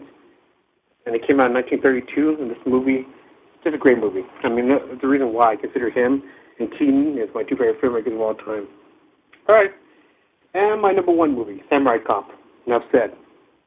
Even though I think I've seen this movie about three years ago the first time, every time I watch it, it's like the first time I've ever seen it, so maybe I cheating on the list, but it's Samurai Cop. I seriously consider it my top 10 films of all time. Don't ask me why. I'm sick, I know, but I love it.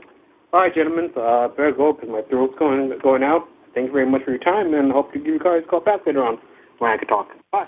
All right, so that was his uh, top 10 first time watches of uh, 2012, I guess, and um, a couple interesting ones in there. Obviously, a little final score stabilizer action. Um, they call me Macho Woman. We talked about that, I think, but we never. I don't think either one of us has ever seen it, right? That's the. I think it's a wrestling.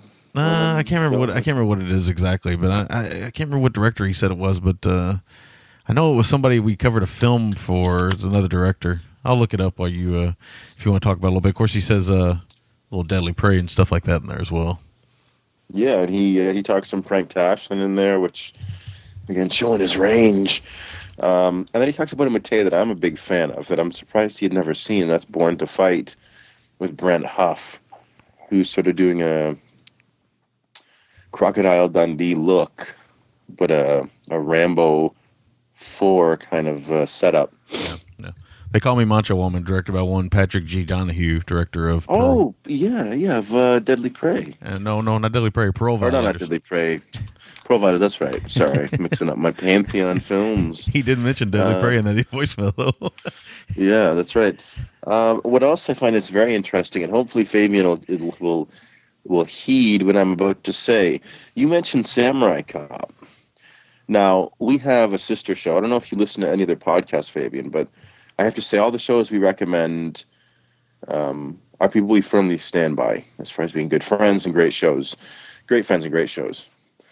Uh, one of our sister shows Silver and Gold. When you mentioned Samurai Cop, immediately I think of them because they covered Samurai Cop on a recent episode. So I would highly encourage you to go to Silva and Silva S that says in Henry, silvaandgold.com and check out uh, Samurai Cop and just browse through the catalog, man. You'll find a lot of uh, a lot of episode programming in line with your tastes. yes, like minded, as they say.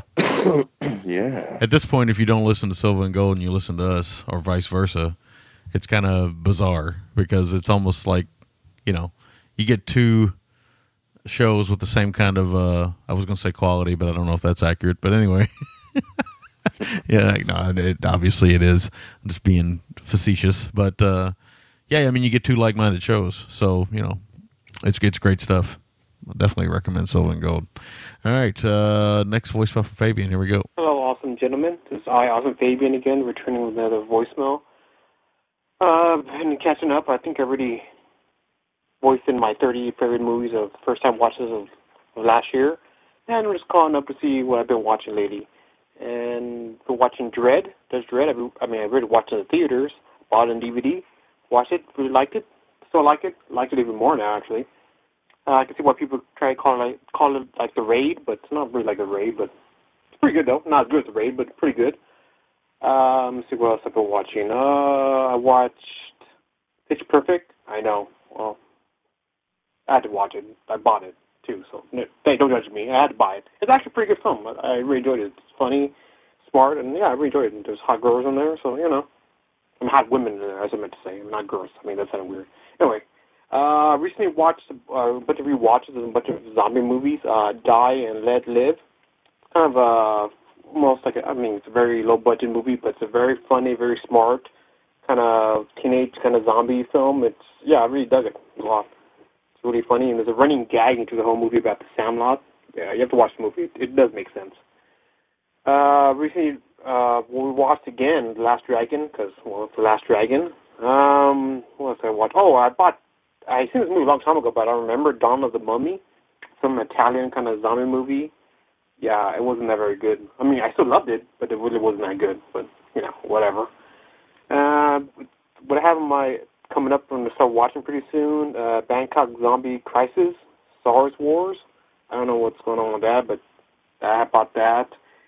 Uh, I haven't watched it yet, but I bought that. Um, I have a bunch of movies. I'm looking at all my films. I don't even know what the fuck not watch. Oh, Ultimate. I think I might have mentioned this before. Ultimate, Ultimax Force. Some ninja movies. Ninja. It's a ninja POW movie where a bunch of ninjas go and try to rescue one of their fellow ninja guy. Yeah, it's pretty out there. I mean, don't get me wrong, it's awesome, but ninjas and fucking in the jungle, yeah, it probably doesn't really work. But it's really fun though. That and I've been watching a bunch of rewatching a bunch of Hong Kong films. Uh I'm not sure you guys. I think you may have mentioned this, but you guys maybe because I know you guys are a big fan of Godfrey Ho. He's a Panther one, It's a very fun. Uh, it's with Sibelle Hu, who's also in Dreaming the Reality, and it's kind of. I mean, it's one of his. Uh, you know, well, it's Godfrey Ho, so it's one of his patchworks, but it it's one of his. Everyone I've talked to who are big Hong Kong film fans, we consider it his best movie because it's besides Unbreakable. Sorry, sorry, excuse me, uh, because it combines kind of almost category three nudity with a bunch of shootouts.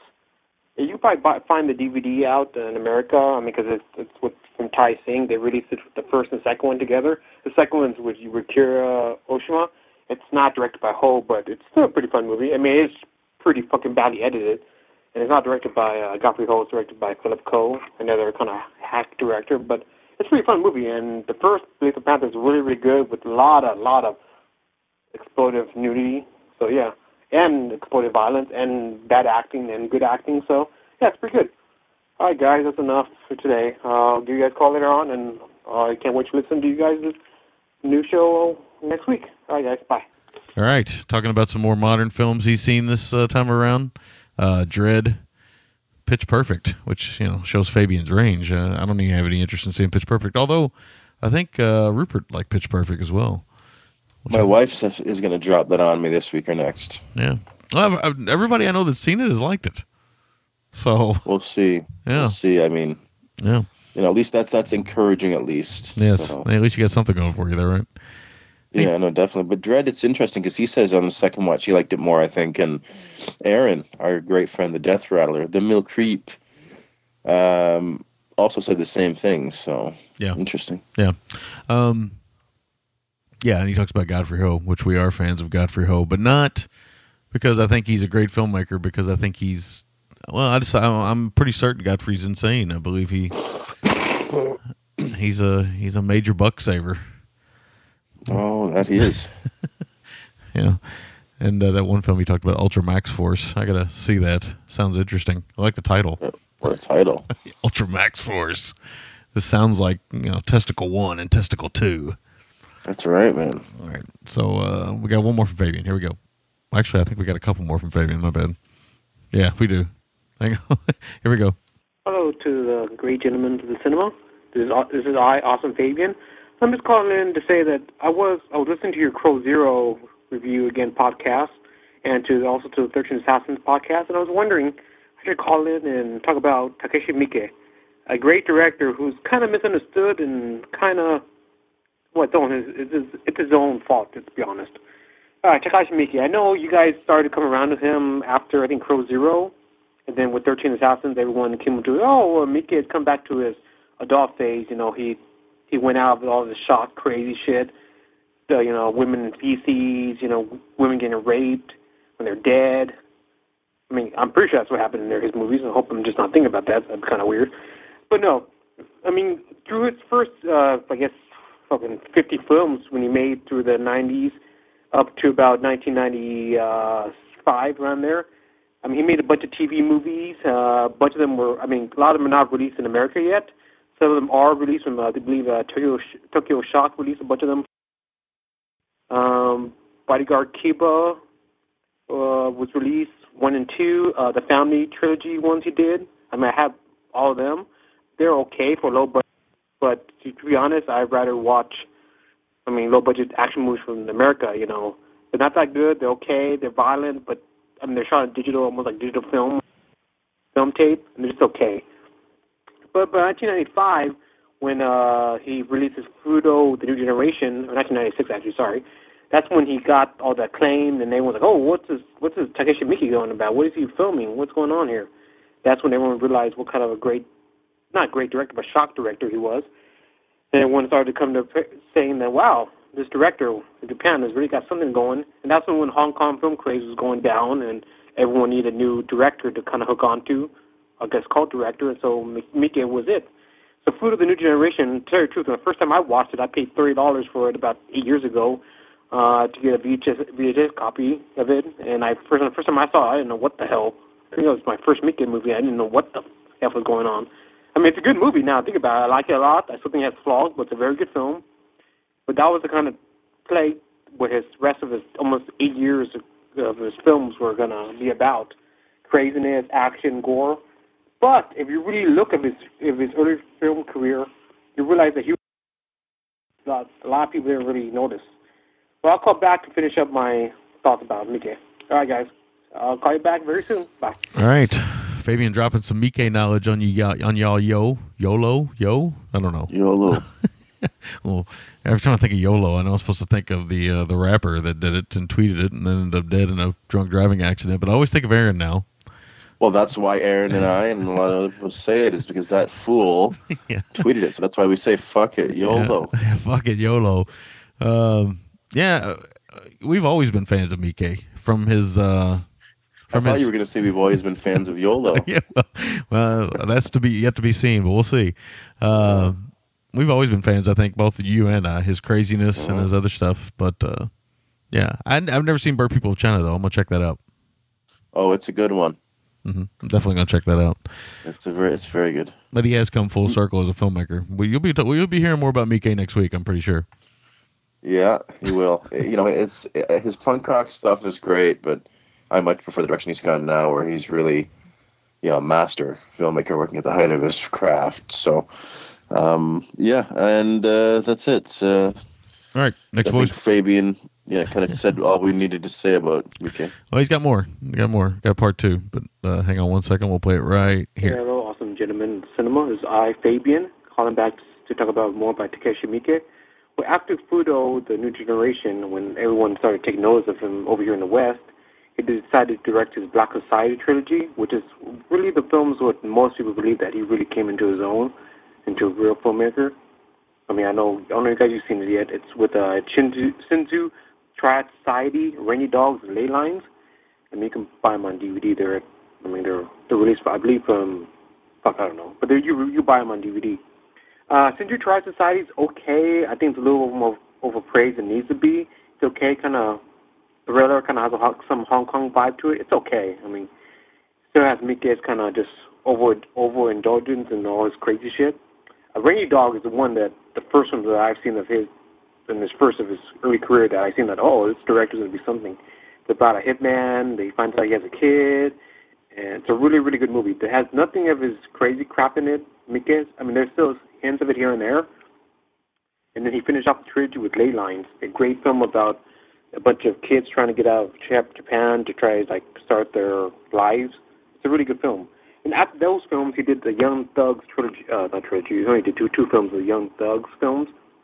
About when they're a bunch of kids in Japan, when they're kids, and all the, when they're growing up, and their parents, what they do with their parents, friends, and just sex and everything. It's a really good film. I mean, he did the second one of the, the, I believe there's like four or five in the trilogy or in the film series, he only did the first and second one. And the second one is when they were more grown up and stuff. Those those uh, I think I like to prefer the first one of the film, but they're both good films. And then after that, he decided to do Andro Andro Media, kind of a love kind of sci-fi movie. It's not that great. And then he came to that same year. I mean, because you know he does like five fucking films every year from you know Bird People in China. I, I listed it as one of my uh, top 30 films I've seen last year. It's really one of the best films I've seen from Miike in his whole career. It's warm, funny, kind of surreal, uh, but it's a really beautiful drama about people and living in the mountains. It's a really great movie, and you wouldn't believe Miike would have directed it. Fuck, you would think almost uh, Terrence Malick would have directed it. It's a really great film. Then after that, he went to his more kind of known films that a lot of people know about. That Audition, which I think is a great film. I think some people kind of take away the luster off of it, but it's a really good film. And yeah, I know there's some like hint, uh, like people are talking about talking shit about it now, but I still think it's a good film. Then he came the Dead Alive trilogy films, which I don't think the first one's that great. It's okay. The second one I think is a really really good film, and the third one it kind of combines Hong Kong sci-fi and stuff. It was okay. And then he did City of Lost Souls, which I kind of enjoy. I mean, it's kind of crazy, it's kind of outlandish, but it's entertaining. I have yet to see The Guys from Paradise, even though I think I have it. And then came his family films, which kind of his low budget, kind of direct to video kind of films. I think I mentioned that before. Yeah, they're okay films. And then came his perhaps his most two infamous films, Visitor Q and Ichi the Killer. Ichi the Killer, when I first saw it, that was really interesting and great. Now as I watch it, I still think it's good. I don't think it's as good as some people think it is. Invisitor Q. Some people consider it a masterpiece, seriously, even for some mainstream critics. I think it's a very dark comedy, and it has more things say about society nowadays than people want to give it credit for.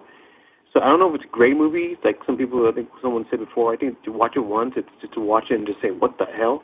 But yeah, I mean, he has more balls and more, guess, craziness than most directors can even think of. And then came his bunch of films that Happiness at Katakuris, which is a good, funny kind of comedy. Um, the Outlaw Rekka, which is a pretty decent kind of uh, gangster, Japanese gangster one. And then came, I'm just cutting cutting through his basic ones.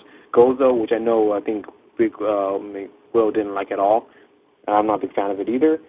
And then came Zebraman to recently win Zebraman, which is good. But then he did Gozu and Izu. Fuck. I think I mentioned mentioned Gozu, but Izu, what the fuck, dude? I don't know what's going on with that. But they came Century Western and Crow Zero, and up to now, Yatterman, which is good. Crow Zero Two, which I get to see. Zebraman Two, which I saw was pretty good, and Thirteen Assassins, and to now. Yes, I still think it's all said and done. He's gonna be one one of the most best directors of the generation. All right, guys, I'll give you call back later on because I'm going on, it on. All right, guys, bye. All right, so there you go, more Miike. But yeah, he's for me, he has come full circle. Thirteen Assassins, and like I say, we'll be talking more about him uh, next week. I'm pretty positive, and I look He's working forward. in so many genres too. Sorry to cut you off. Yeah. his musicals. You talked about that uh, that one film he's got coming, Straw Shield. Oh boy, on the boards, on the boards. So Yeah, very exciting stuff. I know. He's talks about Black Society and Rainy Dog. You know, it's uh, good stuff, man. looking forward to it. All right, so here we go. We got some uh, voicemail from uh, some others. Here's, here's from, uh, one from a lovely lady. No, no introduction needed. Here we go. Hey guys, it's Christine. Um, I'm calling from my car again, and that's always a mistake. So I'm going to try to talk clearly and slowly and appropriate volume. Um, I am so out of whack on the shows. I have them all downloaded, but for some reason they're in my iPod out of out of sync. So I'm listening to the Rabid Dogs episode, which I believe is right before Christmas. I don't know what's going on. Anyway, so I'm listening to this episode, and I have two comments to make. I'm right in the middle of it. Um, first comment is when Will likened um, Bava to like a really classy lady, and then said the thing about with the caked on eyeshadow or hiking up skirts. I laughed very loudly. That was a very apt um, analogy, but it was hysterical as well. Um, but I knew what I knew what he was getting at. It was just really funny, and he sounded very passionate about it. So I appreciated that. And then I was really pleased to hear that the talk turned to Hitchcock and in you know his his 70s output, Frenzy, particularly. Um, and when Will was talking about, you know, he was like, hey, hold on, hold on. Let me, my, my favorite part in Frenzy. And I screamed at the top of my lungs, potato truck. And, and I was very happy that Will was talking about the scene with the body and the potatoes because it is probably, you know, top 10 Hitchcock moments for me ever. It's just so well done and it's just, yeah, I wish he had been able to make more films like that but unfortunately that was not his era. Um, I love you guys, and this is a great episode, and I cannot wait to continue. I'll talk to you later. Bye. Ah, yes, the lovely, beautiful voice of one Christine from uh, Paris Cinema Magazine and from the Feminine Critique podcast. Uh, calling from her car again, but she sounds like she, you know, has her points in order and stuff. She acts like calling from the car is a, a bad thing, but uh, I call a lot of voicemails in from my car. so Yep. because I listen to a podcast in the car and I'm like, wait, I, I got I got something to say. Is that you, JJ? oh man, but uh, yeah, she talks about uh, you know uh, the rabid dogs episode a little bit, and uh, I just have this image of her riding down the street yelling "potato truck." Yeah, man. But yeah, I mean, we Bava and Hitchcock are comparable. I would say, um, no doubt about that. No doubt about it at all. And we do love you, Christine. It's, always nice for you to call.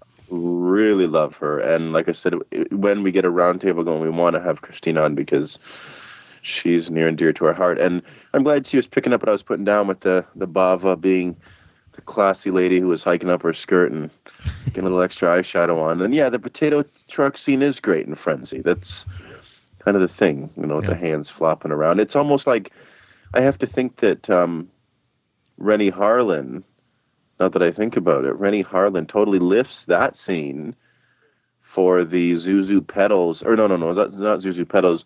The scene in the uh, in the cemetery with the the quote unquote corpse in the back of the hearse. Yeah, yeah. With Fairlane, that's Yeah. a total lift of frenzy. So I never thought about that till right now. That the one with the big breasted lady that's dead. Oh yeah, where she where she wakes up at the end of the yeah, scene. yeah.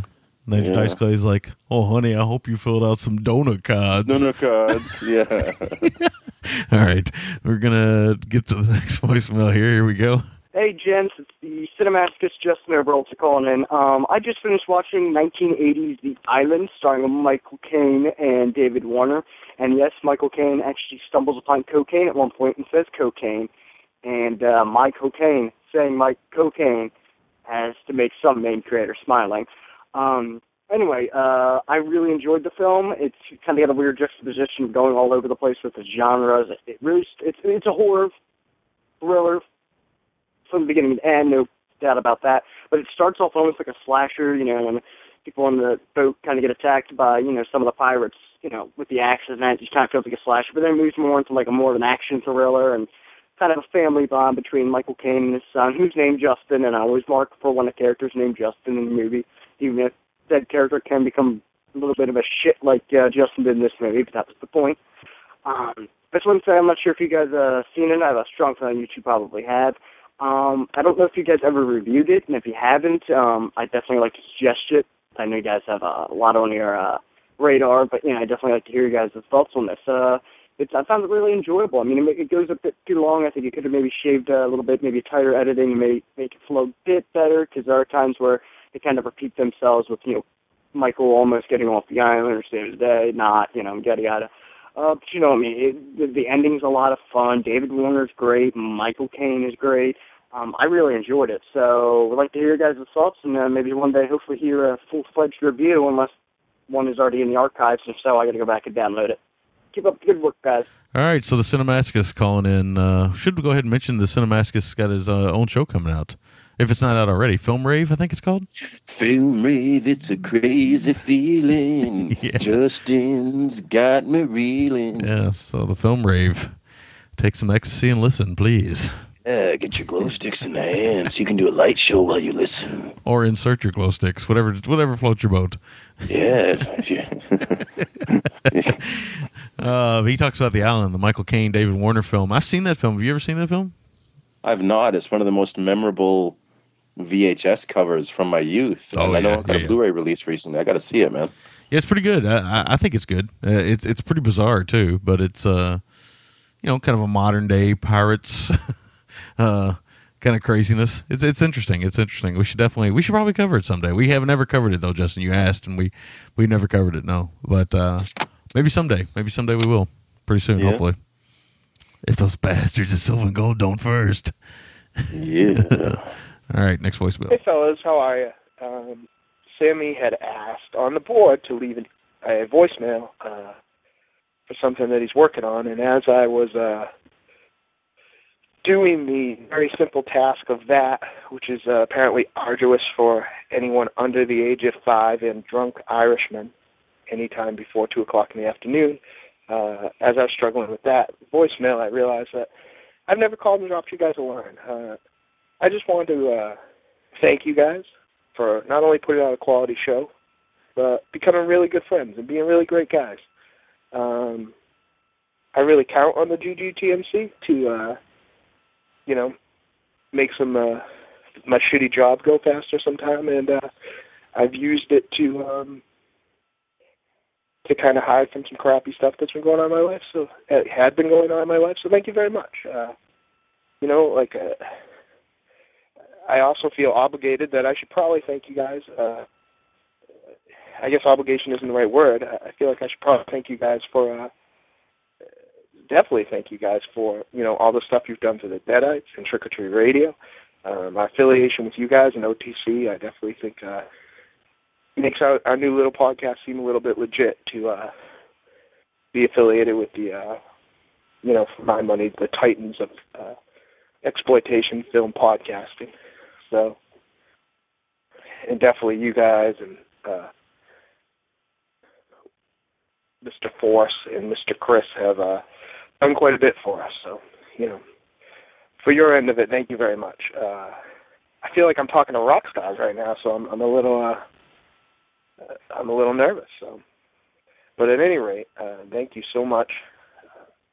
I've really, really enjoyed um, a lot of the episodes as of late. It, I, I um, I'm, I'm certainly not glad that uh, Sammy got sick, but uh, you know, some of those episodes while he was down, the one that you did with Jake and Aaron, uh, Will, those were great. That was a great episode. Um, I really liked uh, the um, the one that you did later later on down the pike, where you uh, were talking about your top first watches of last year. Um, I just really, really, really uh, enjoy the show in general. So uh, I'm kind of at a loss for words because I feel like I should say more to you guys because you've been great guys, and uh, if you listen to me, you guys have learned a lot about podcasting. Um, the uh, you know, obviously, I love the show, and uh, the thing I'm probably most thankful for, guys, is that somehow, uh, through example, I believe, you guys have built a uh, great community where a guy like me who can't spell and uh, maybe isn't as knowledgeable as some people in uh, exploitation uh, feels comfortable to go and talk about movies and uh, you know doesn't feel like he's going to get beat on by a bunch of grammar trolls or uh, that's grammar trolls. If you couldn't understand, I, I didn't think there were roving bands of grandmothers on your message board that were going to come fight me. Though that would be a good comic. I'm going to hold on a second, write that. Dynamo fights roving bands of grandma trolls. Uh, anyway, thanks so much, guys. Uh, you guys are rock stars in my eyes, and I've said thanks a million times, and I could say thanks a million times, times more.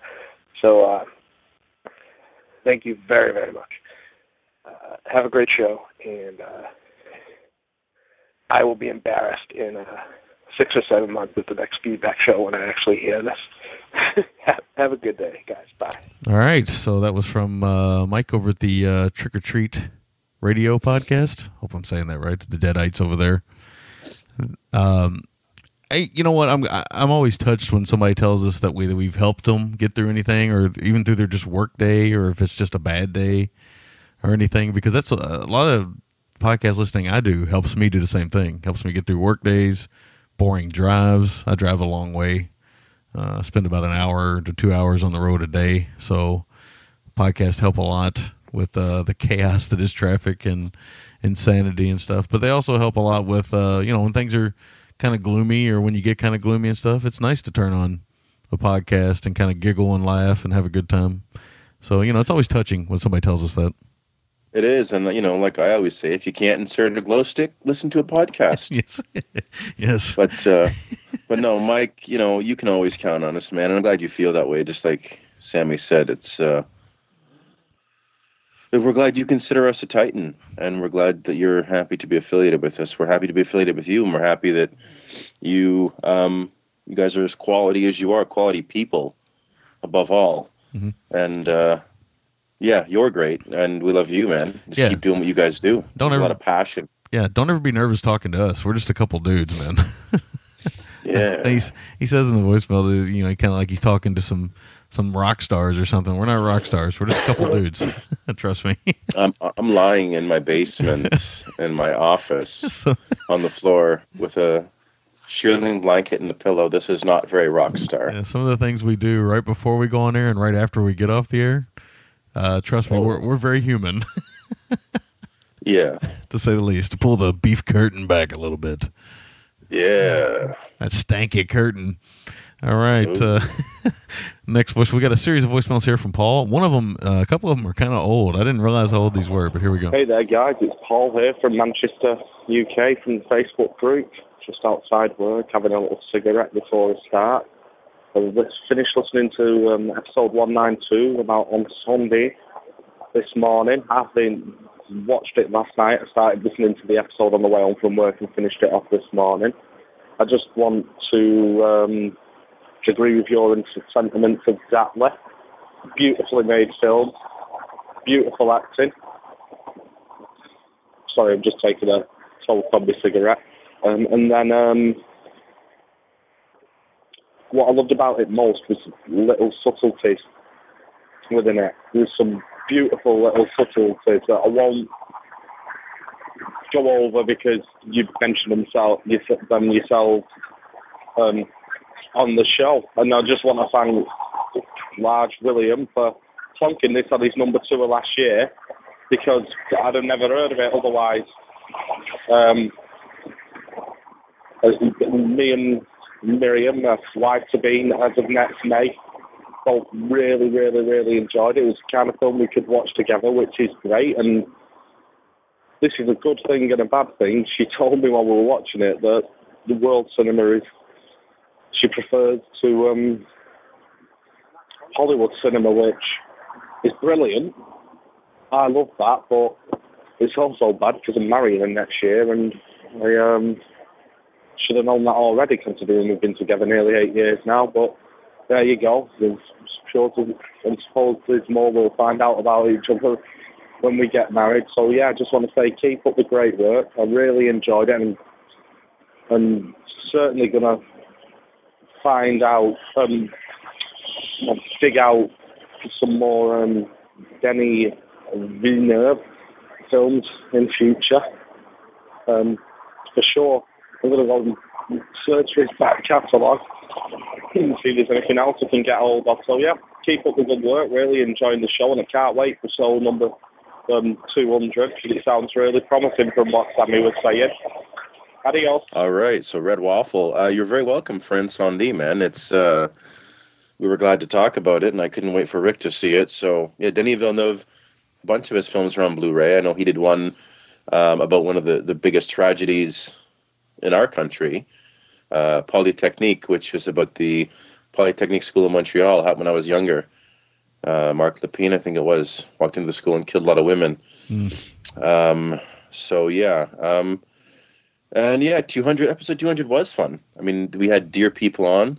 Yes. Um, you know, as dear as it gets. So it was uh, it was great to have them on, and it was great to record. Man, like you said, it's it's funny as we have that in the rearview mirror now. It's Yeah. uh, it's crazy with the show show th- hitting 300 and all these shows like you know hitting 100. All these milestones. It's very cool. Yes, I know. Yeah, On Sunday's uh, great film. It's a great film. I think it made my top thirty last day. I think it did. I'm pretty positive it did. I can't remember though. I can never remember my top thirty. Was- and I, I got them all written down somewhere, but I don't know where. It was number two for me. Uh, the great year film. it came out, number two, I want to say, yeah. Yeah, we hope 200 lived up to the hype. I hope so too, because we kind of teased it for a little bit, but we hope it lived up to the hype because we had a lot of fun recording it. No doubt about that. Oh yeah, It's always good to get those dudes on the show, and by those dudes, I mean Mm-hmm. those dudes. Yeah. no, and they know who they are, and everybody else that listens West to the Coast. show. yes, the West Coast connection. All right, I got another one from Paul. Here we go. Hi there, guys. It's Paul again here. I just want to comment on a comment you made, not within your actual um, review of the game itself on um, episode 210, but before then, when Sammy had watched um, a Charles Bronson movie, where he was talking about political correctness and some of the terms being used in the film, and um, how nowadays you could not get away with that, and how even anti-heroes, you don't see it with them in movies. Now, next year there's a film coming out, I don't know if you've read the book, but Filth Irva I'm Welsh, who famously um, wrote Trainspotting, which Danny Boyle directed a, a movie of. Um, now, if you've read it, you'll know what I mean. Um, I'm pretty sure Will hasn't read it. I swear he mentioned it once uh, about a year ago on the board. This is the scummiest piece of filth police officer you will ever read. And if the director gets it right, the police officer's name is Bruce Robertson. Um, it will be. y- You could actually see that on screen if he does it to the book. Now, don't think they will because first of all they've got James McAvoy playing a role who, for one, I think he's too young because he seems a lot older than James McAvoy in the book, and it just doesn't. I mean, he could completely surprise me and put in this to a real star turn, but I just don't um, see it from that perspective. But then from another perspective, um, the director is called um, John S. Baird, who his only other noteworthy film, and it's not even noteworthy, it's a piece of shit, is called Cass, about a similar vein to Green Street, the football factory. It's about a football hooligan called Cass Pennant. He's wrote a lot of novels. He's one of the most well-known football hooligans in Britain. Yeah, he makes celebrities out of football hooligans, believe it or not. Um, and it, that was starring Nonso Anozie, who was uh, he played Burke in The Grey. He's in the Conan remake. He's um, Xaro Xhoan Daxos in Game of Thrones. He um, well, he played Cass anyway in that, and the film itself was a piece of shit. So my point being, maybe he could get away with putting this character of Bruce Robinson and writing him how he is in the book. And if he does, forget Dirty Harry, forget whatever it was Bronson was in this film.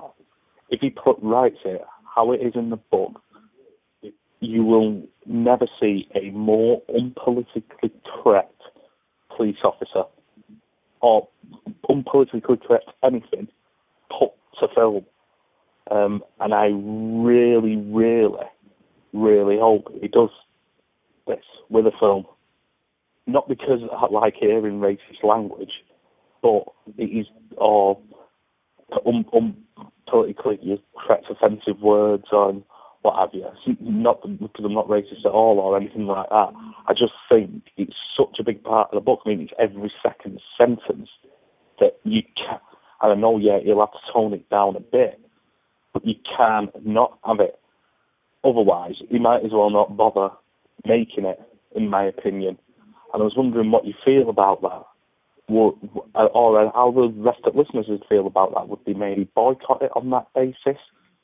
the film. I mean, I think it was a piece of shit anyway because I don't think this director has the chops to make a good film, a good film out of such a. Um, I it's one of my favourite novels of all time.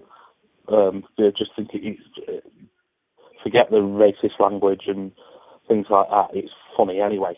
Just the shenanigans this cop gets up to, you wouldn't believe it. I mean, the drugs he takes, and oh, it's just brilliant. So if you've not read it, read it. Um, because it will blow your mind. It's better than tra- the Trainspotting book. And this, I think, is in better hands. If Danny Boyle were directing this and stay true to the book, it'd be better than Trainspotting. It's a far better book than Trainspotting. So, I'm just my point is, this long-winded phone call, it is definitely one to watch out for for that kind of thing we're talking about um, in terms of the political incorrectness um, with anti-heroes or heroes.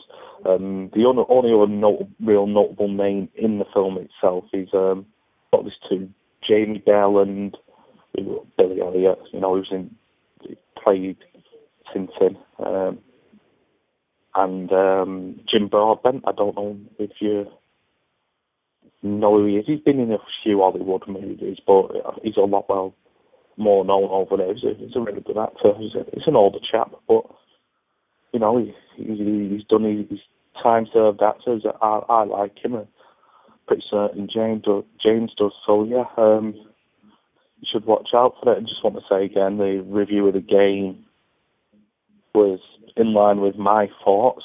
Um, I absolutely love that movie, and James has got the DVD, sat at home, and he's never watched it. So tell him he has to watch it. James, watch the game before Christmas. Make it the next film you watch. Well, I know it won't be because this this probably won't get played for a week or two or something like that. But when you hear this, watch it the next day. I insist. Um, and again, keep up the good work, guys. I cannot wait to come over next year to Toronto and meet up with the big Willie. Um, hoping for some good times, um, to go back. I've been once before to his gorgeous hometown, to Toronto. And I get to discover Niagara. If I don't ring in before, I'm sure I will because I ring in quite a lot. I hope you both have a really, really great Christmas. You get everything you wish for, that your kids enjoy it and that your families enjoy it because other than great podcasters, I've got to know you both quite well um, on the boards. Not like I know my next door neighbour, but you know what I'm saying. Your personalities and the, your traits and things like that, and you really are two of the nicest guys um, I've ever had the pleasure of speaking to. Um, and hopefully, Sammy, you'll be there as well. Um, if you can be, it's uh, the week of the 21st of August, so that would be awesome if you were there. But yeah, um, keep up the good work. Have a great Christmas. and Happy New Year. Um, happy Thanksgiving. I think that's soon, isn't it, Sammy? So hope you have a great Thanksgiving. I know Canada have had theirs already. Um, oh, it's Will's birthday today, so I know happy birthday to Will. Um, hope you've had a great day and got everything you wanted. Um, okay, I'll stop waffling with myself now. Um, see you later. Bye. All right, so uh, Paul talking about uh, the novel Filth, and I think uh, it's a film coming out. I don't know who he says somebody that directed the film, but I didn't catch it. But anyway, I have not read that novel, and if uh, okay, here it is. It's labeled as a 2013 release. Filth, directed by one John S. Baird. Uh, yeah, got an interesting cast. No relation to Kelly. Yeah, no relation to Kelly. No, unless he buys a lot of Blu-rays. Uh, Yes. Jamie Bell, little Imogen Poots is in it. Oh man, she's got she's uh, she was good in uh despite having an awful name, she was good in uh, uh oh the remake uh Fright Night. Yeah, yeah. No, I like her. I like her quite a bit. I think she's uh She's cute. Yeah, she is cute. Make a crass poots joke right now, but Yeah. I won't. I will. I'd like to get in them poots. Yeah. Pooties, pooty pooty tang. Yeah, I love Sorry. pudding from the pooty. Got a little too crask. Uh, crask. I think I just said crask. I don't even know what crask is. Might be that film that builds up around the around the poot hole. All right. Oh. yeah. yeah, but yeah, uh, hope to uh, I hope to make it to Toronto, buddy. I really do. Uh, the, the plan is to show up for a couple of days, so uh, that's the plan. I don't know when and if. Uh, well, I know when, but I don't know if, if it'll happen. But that's the plan. So And there's going to be a barbecue of epic proportions at uh, Ghetto Tim's place. So yes, toga. we're going to be using GGTMC spits, which means uh, me and Will stand on two different sides and treat whoever comes to the country for the first time like finger cuffs, baby. Yeah. Well, we wear nothing but an ear cuff. with a saber tooth tiger tooth on it. Right? All right, next voicemail from Paul. Here we go. Hi there, guys. Red Waffle Paul again. Um, I hope you play this back to back with the other email I sent. Um, I'll keep it short and sweet because I know the last one was really long. But I was, as I was talking about the um, film version of the Irvine Welsh novel Filth, um, I actually follow Ryan Welsh on Twitter, and uh, I tweeted him and said, "How true to the book is um, the film of Filth going to be, and will the character of Bruce Robinson's racism or anything like that be toned down?" And his reply was, "No punches pulled." So there you have it. We don't need to speculate. Apparently, you're going to get that anti-hero as such of the 70s that you used to get where um, they could say what they want and be politically incorrect as they want. So just thought I'd update you. All right, guys. Bye. All right, so there's Paul calling back, talking a little bit more about filth, saying that they're not going to pull any punches. I hope they don't. I hope they don't. I've never read the book, like I said, but I'm really looking forward to this uh, film because it sounds like it's going to be politically incorrect, kind of aggressive. There's a lot of foul uh, racial language used by the principal, uh, the titular filth, the policeman in it. I know that. So yeah, it's. I'll, I'll give you the plot synopsis for you guys. Uh, a bipolar, bigoted, junkie cop manipulates and hallucinates his way through the festive season in a bid to secure promotion and win back his wife and daughter. So it sounds like it's going to be pretty insane. Imogen Poots, I guess, is going to be the daughter. yeah, uh, I don't know. Her name isn't last name isn't Robertson. No, Oh, I think Shauna Macdonald is going to be the daughter or the wife. Huh. But I don't know. It, could be a pretty young girl because James McAvoy's playing the lead and he's pretty young. Oh, McAvoy's playing the filth. Yeah, McAvoy's playing the filth. Yeah. Oh. So, this should be interesting. Eddie Marsan's in there too. The great Eddie oh, Marsan. Oh, nice. Eddie Marsan. the great face. One of our favorites. Yeah, he's got such an interesting Yeah. face. All right. Yeah, Marsan's uh, great. One more voicemail from Paul here. Here we go. Hi guys, it's Paul here um, from Manchester.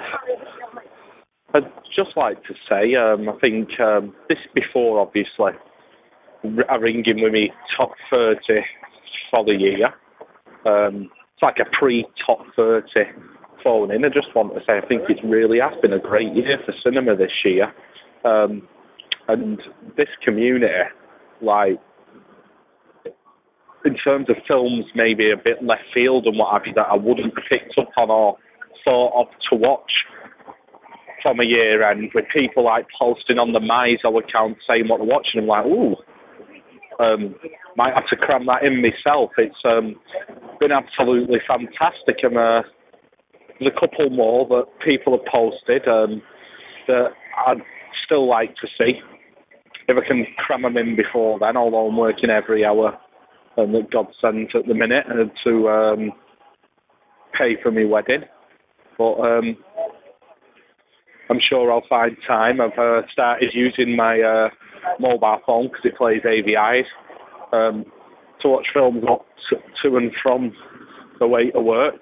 Um, so yeah, um, just to again another great testament to this whole community, not just the GGTMC, but Silver and Gold and Podcasts Without Honor and Humanity and just people's own Facebook pages themselves.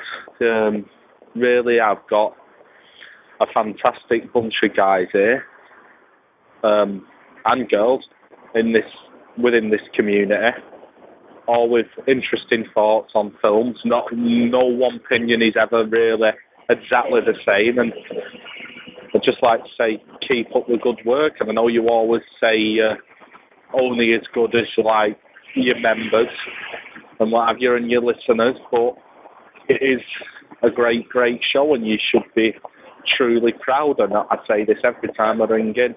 I absolutely love this community. It really has like boosted, should have maybe the right word, my enthusiasm for film. I've always had an enthusiasm, but I went through a bit of a lull where um, I went through one of them periods that a few of us have been through where I've had to maybe sell off a bunch of films and it, you know, it gets you down doing that. You spend your money and on them and then you find all you're short of cash for something or something breaks in your household and you have to sell a bunch and then it puts you in a bit of a lull and you don't really want to watch anything. But um I've been you know been able to find a lot of bargains. People always posting up bargains and things like that of DVDs and Blu-rays. So you can watch me spending in that sense and um always watch fantastic movies. And yeah over the like over the last year now, I think I've watched since January last year. I'm on over it 400 and odd films. Watched 65, I think, this year alone. So, um, yeah, I don't know when this will be played. It'll probably be maybe after the year-end show because I know you're cramming in a lot of emails at the minute. Always brilliant to hear from the awesome Fabian. Um, and I'd just like to shout out, if you don't mind me doing so, James's Day of Crime um, that he's doing on the 1st of June, a Saturday, in a small cinema in Manchester um, with Mike Malloy's Euro Crime documentary being the second feature on the show. I have two tickets for me and what'll be my wife then, because I get married in May, um, Miriam. She's agreed to come along. Um, I said it's a duty as a wife to watch this, and um, really cannot wait to see it. I know um, James saw it at Fantastic Fest, was it, earlier on this year, and he had nothing but good things to say about it. And I really hope any British GGT MC members try and book the day off work in advance. Try and get there. Eight pound for a ticket. Free for free movies. I imagine. Uh, you know, there's going to be a bar, and I don't know the full details yet. Um, I've said to James, uh, in any way I can help, I will do. But it'll be a fantastic day, and it'll be great for like-minded people to meet up. So, um, please try your hardest to come if you are from Britain or within, within the northwest of England, from anywhere. If you, you know, tra- I know I can understand with travel costs and things like that, but if you book it far enough in advance, um, and you know you can, you, you're going to be free that day, then you can get cheap train tickets. It's only a, say, a 10 minute drive, I'd say, 15 minutes maximum outside the city centre. But there's bus services that go to that area of Manchester. It's actually on the way to my parents from um, Manchester. They live on the other side of Manchester to me, my parents, and it's on the way there, and it take about maybe again like 15 minutes on the bus, 20 minutes on the bus. Um, so yeah, to let get let's all get behind James because he's working really, really, really hard um, for this, and it's fantastic. And big shout out to Mike for letting him show this. Um, and I re- Mike, I really, really cannot wait to see it. I am properly, properly excited. So, anyway, um, keep up the good work with the show. Um, and as always, I'll probably ring in again. Bye. All right, so there's Paul talking a little bit pre top 30 and about how the community, and uh, you know what? The one thing about the community that really is true, and Will just said this at the beginning of the show, uh, you know, you'll be, you'll go to Facebook, you'll think, yeah, my cramming for 2012 is done. And then five people will post five different films, and you're like, motherfucker. Yep. but it, it, it's part of the fun of this cramming and the way we set it up. I think that part of the fun is from January to March. It's just it's insanity, and I I, I. I look forward to it every year. I got to be honest with you. It's a great way to start the year film wise. I always take a bit of a cool down period after the sh- the cramming and uh, play a lot of video games and read a lot of. I try to read a lot in March and April and stuff like that because I don't get to read as much as I used to. So it, you know, it's it's a pick your poison. I love to read. I love to watch films. I love to play video games. But I also have a two year old little boy. So, you know, what do you do? So I, I'm trying to. Right now, I'm really kind of cranking through some books. I just read uh, Rutger Hauer's biography, Pam Grier's biography. nice.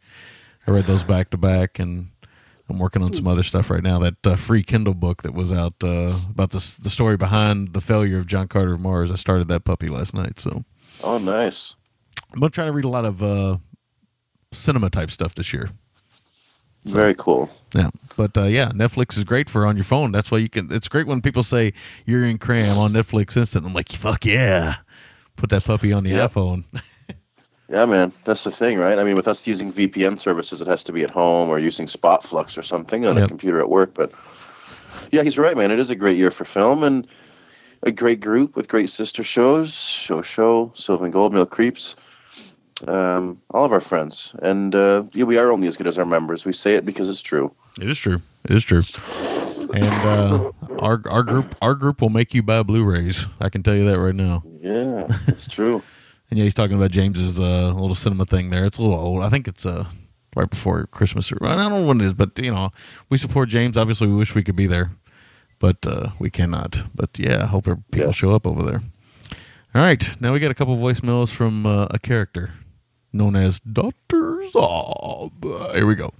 Gentlemen, this is Dr. Zom. It's about 1 a.m. on a Friday. Indianapolis, Indiana. And, um, yes, had some good pulled pork. Friends. Now I'm back in my room. I'm fucking tired. Head's pounding. I gotta get up in about uh, eight hours. Do the shit all over again. Cracker Barrel. Target. Big lots. We'll be doing it all again, Daddy. Somebody say something, I get crazy. This is Dr. Zom from Horror Hound. I feel like shit. And I'm going to fucking bed. Bunch of hippies.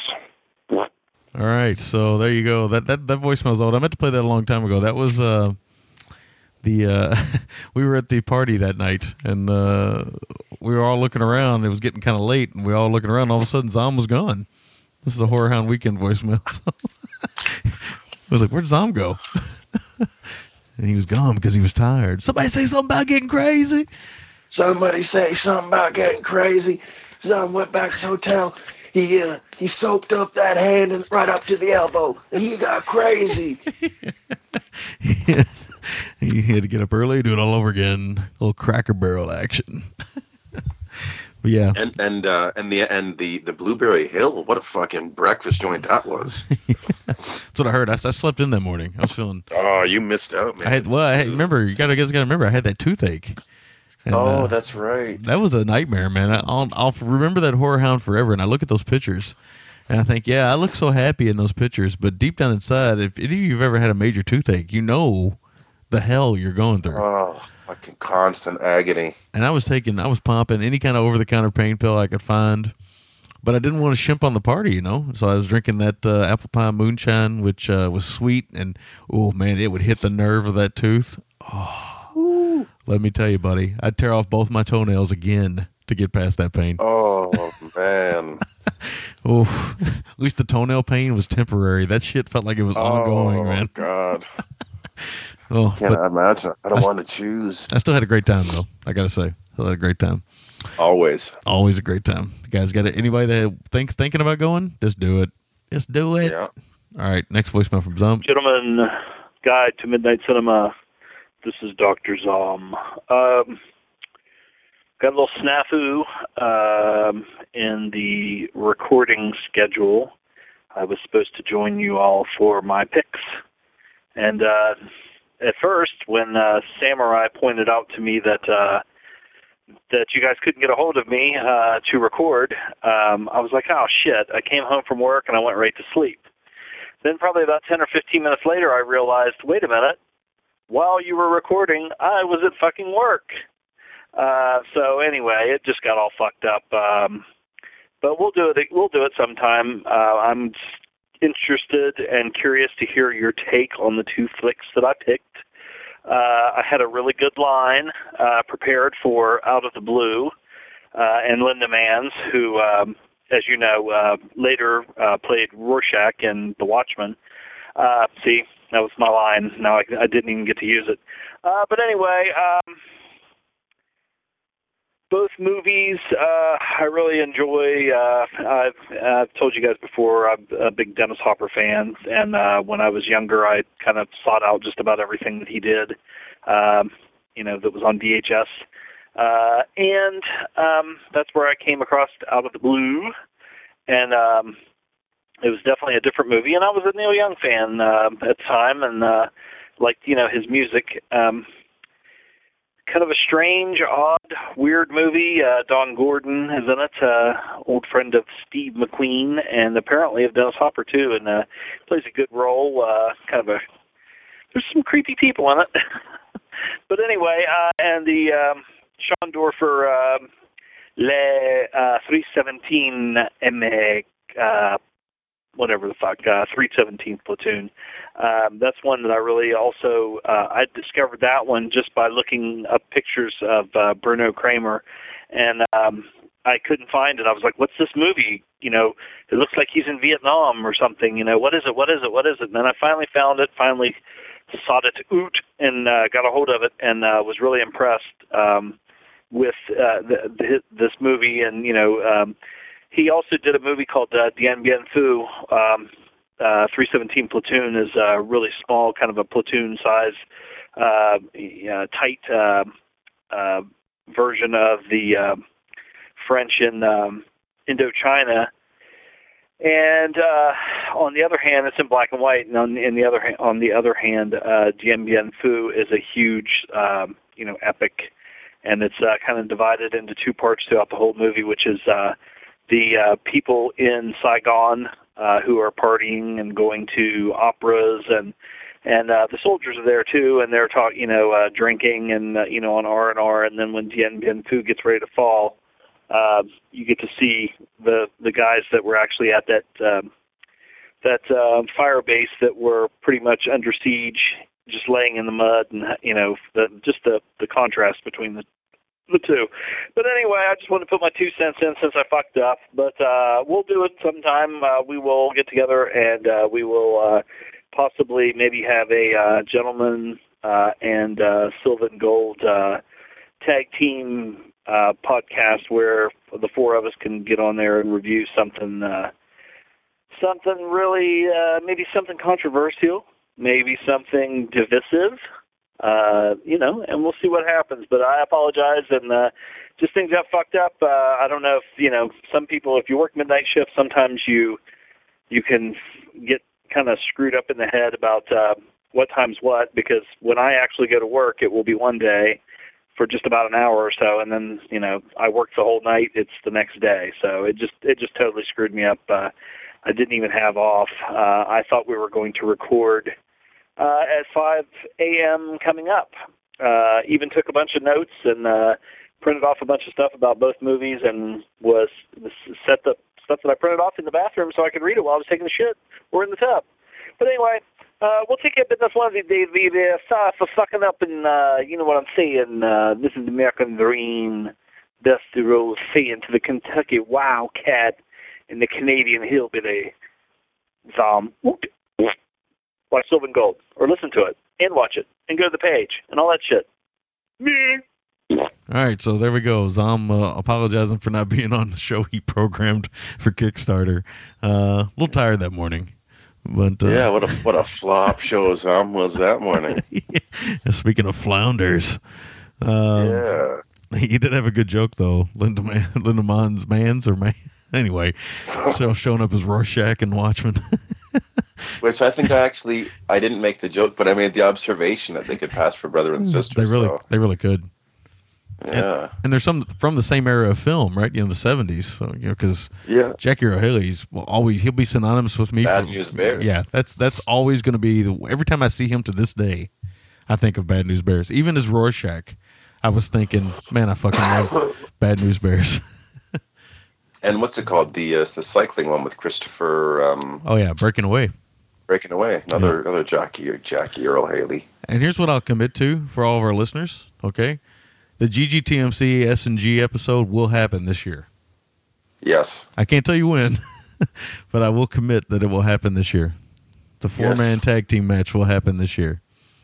Finally. We are all uh, massaging our anuses for this show, uh, for the glow stick insertion, and uh, we will be ready to go. Yeah, so it's going to happen this year. I don't know what we're going to cover, but I'm sure it'll be fun, and it'll be great to have those guys on the show, and vice versa. So, so that is the big show. We hope you guys enjoyed it. Uh, next week, top thirty time. One last week, of, one last week of cramming. Yeah, I got uh, one, two. I think three more films that I'm definitely cramming. Uh, the good thing about this week is I can add an extra film because I don't have to watch one for the show. So I'll probably get four or five more in.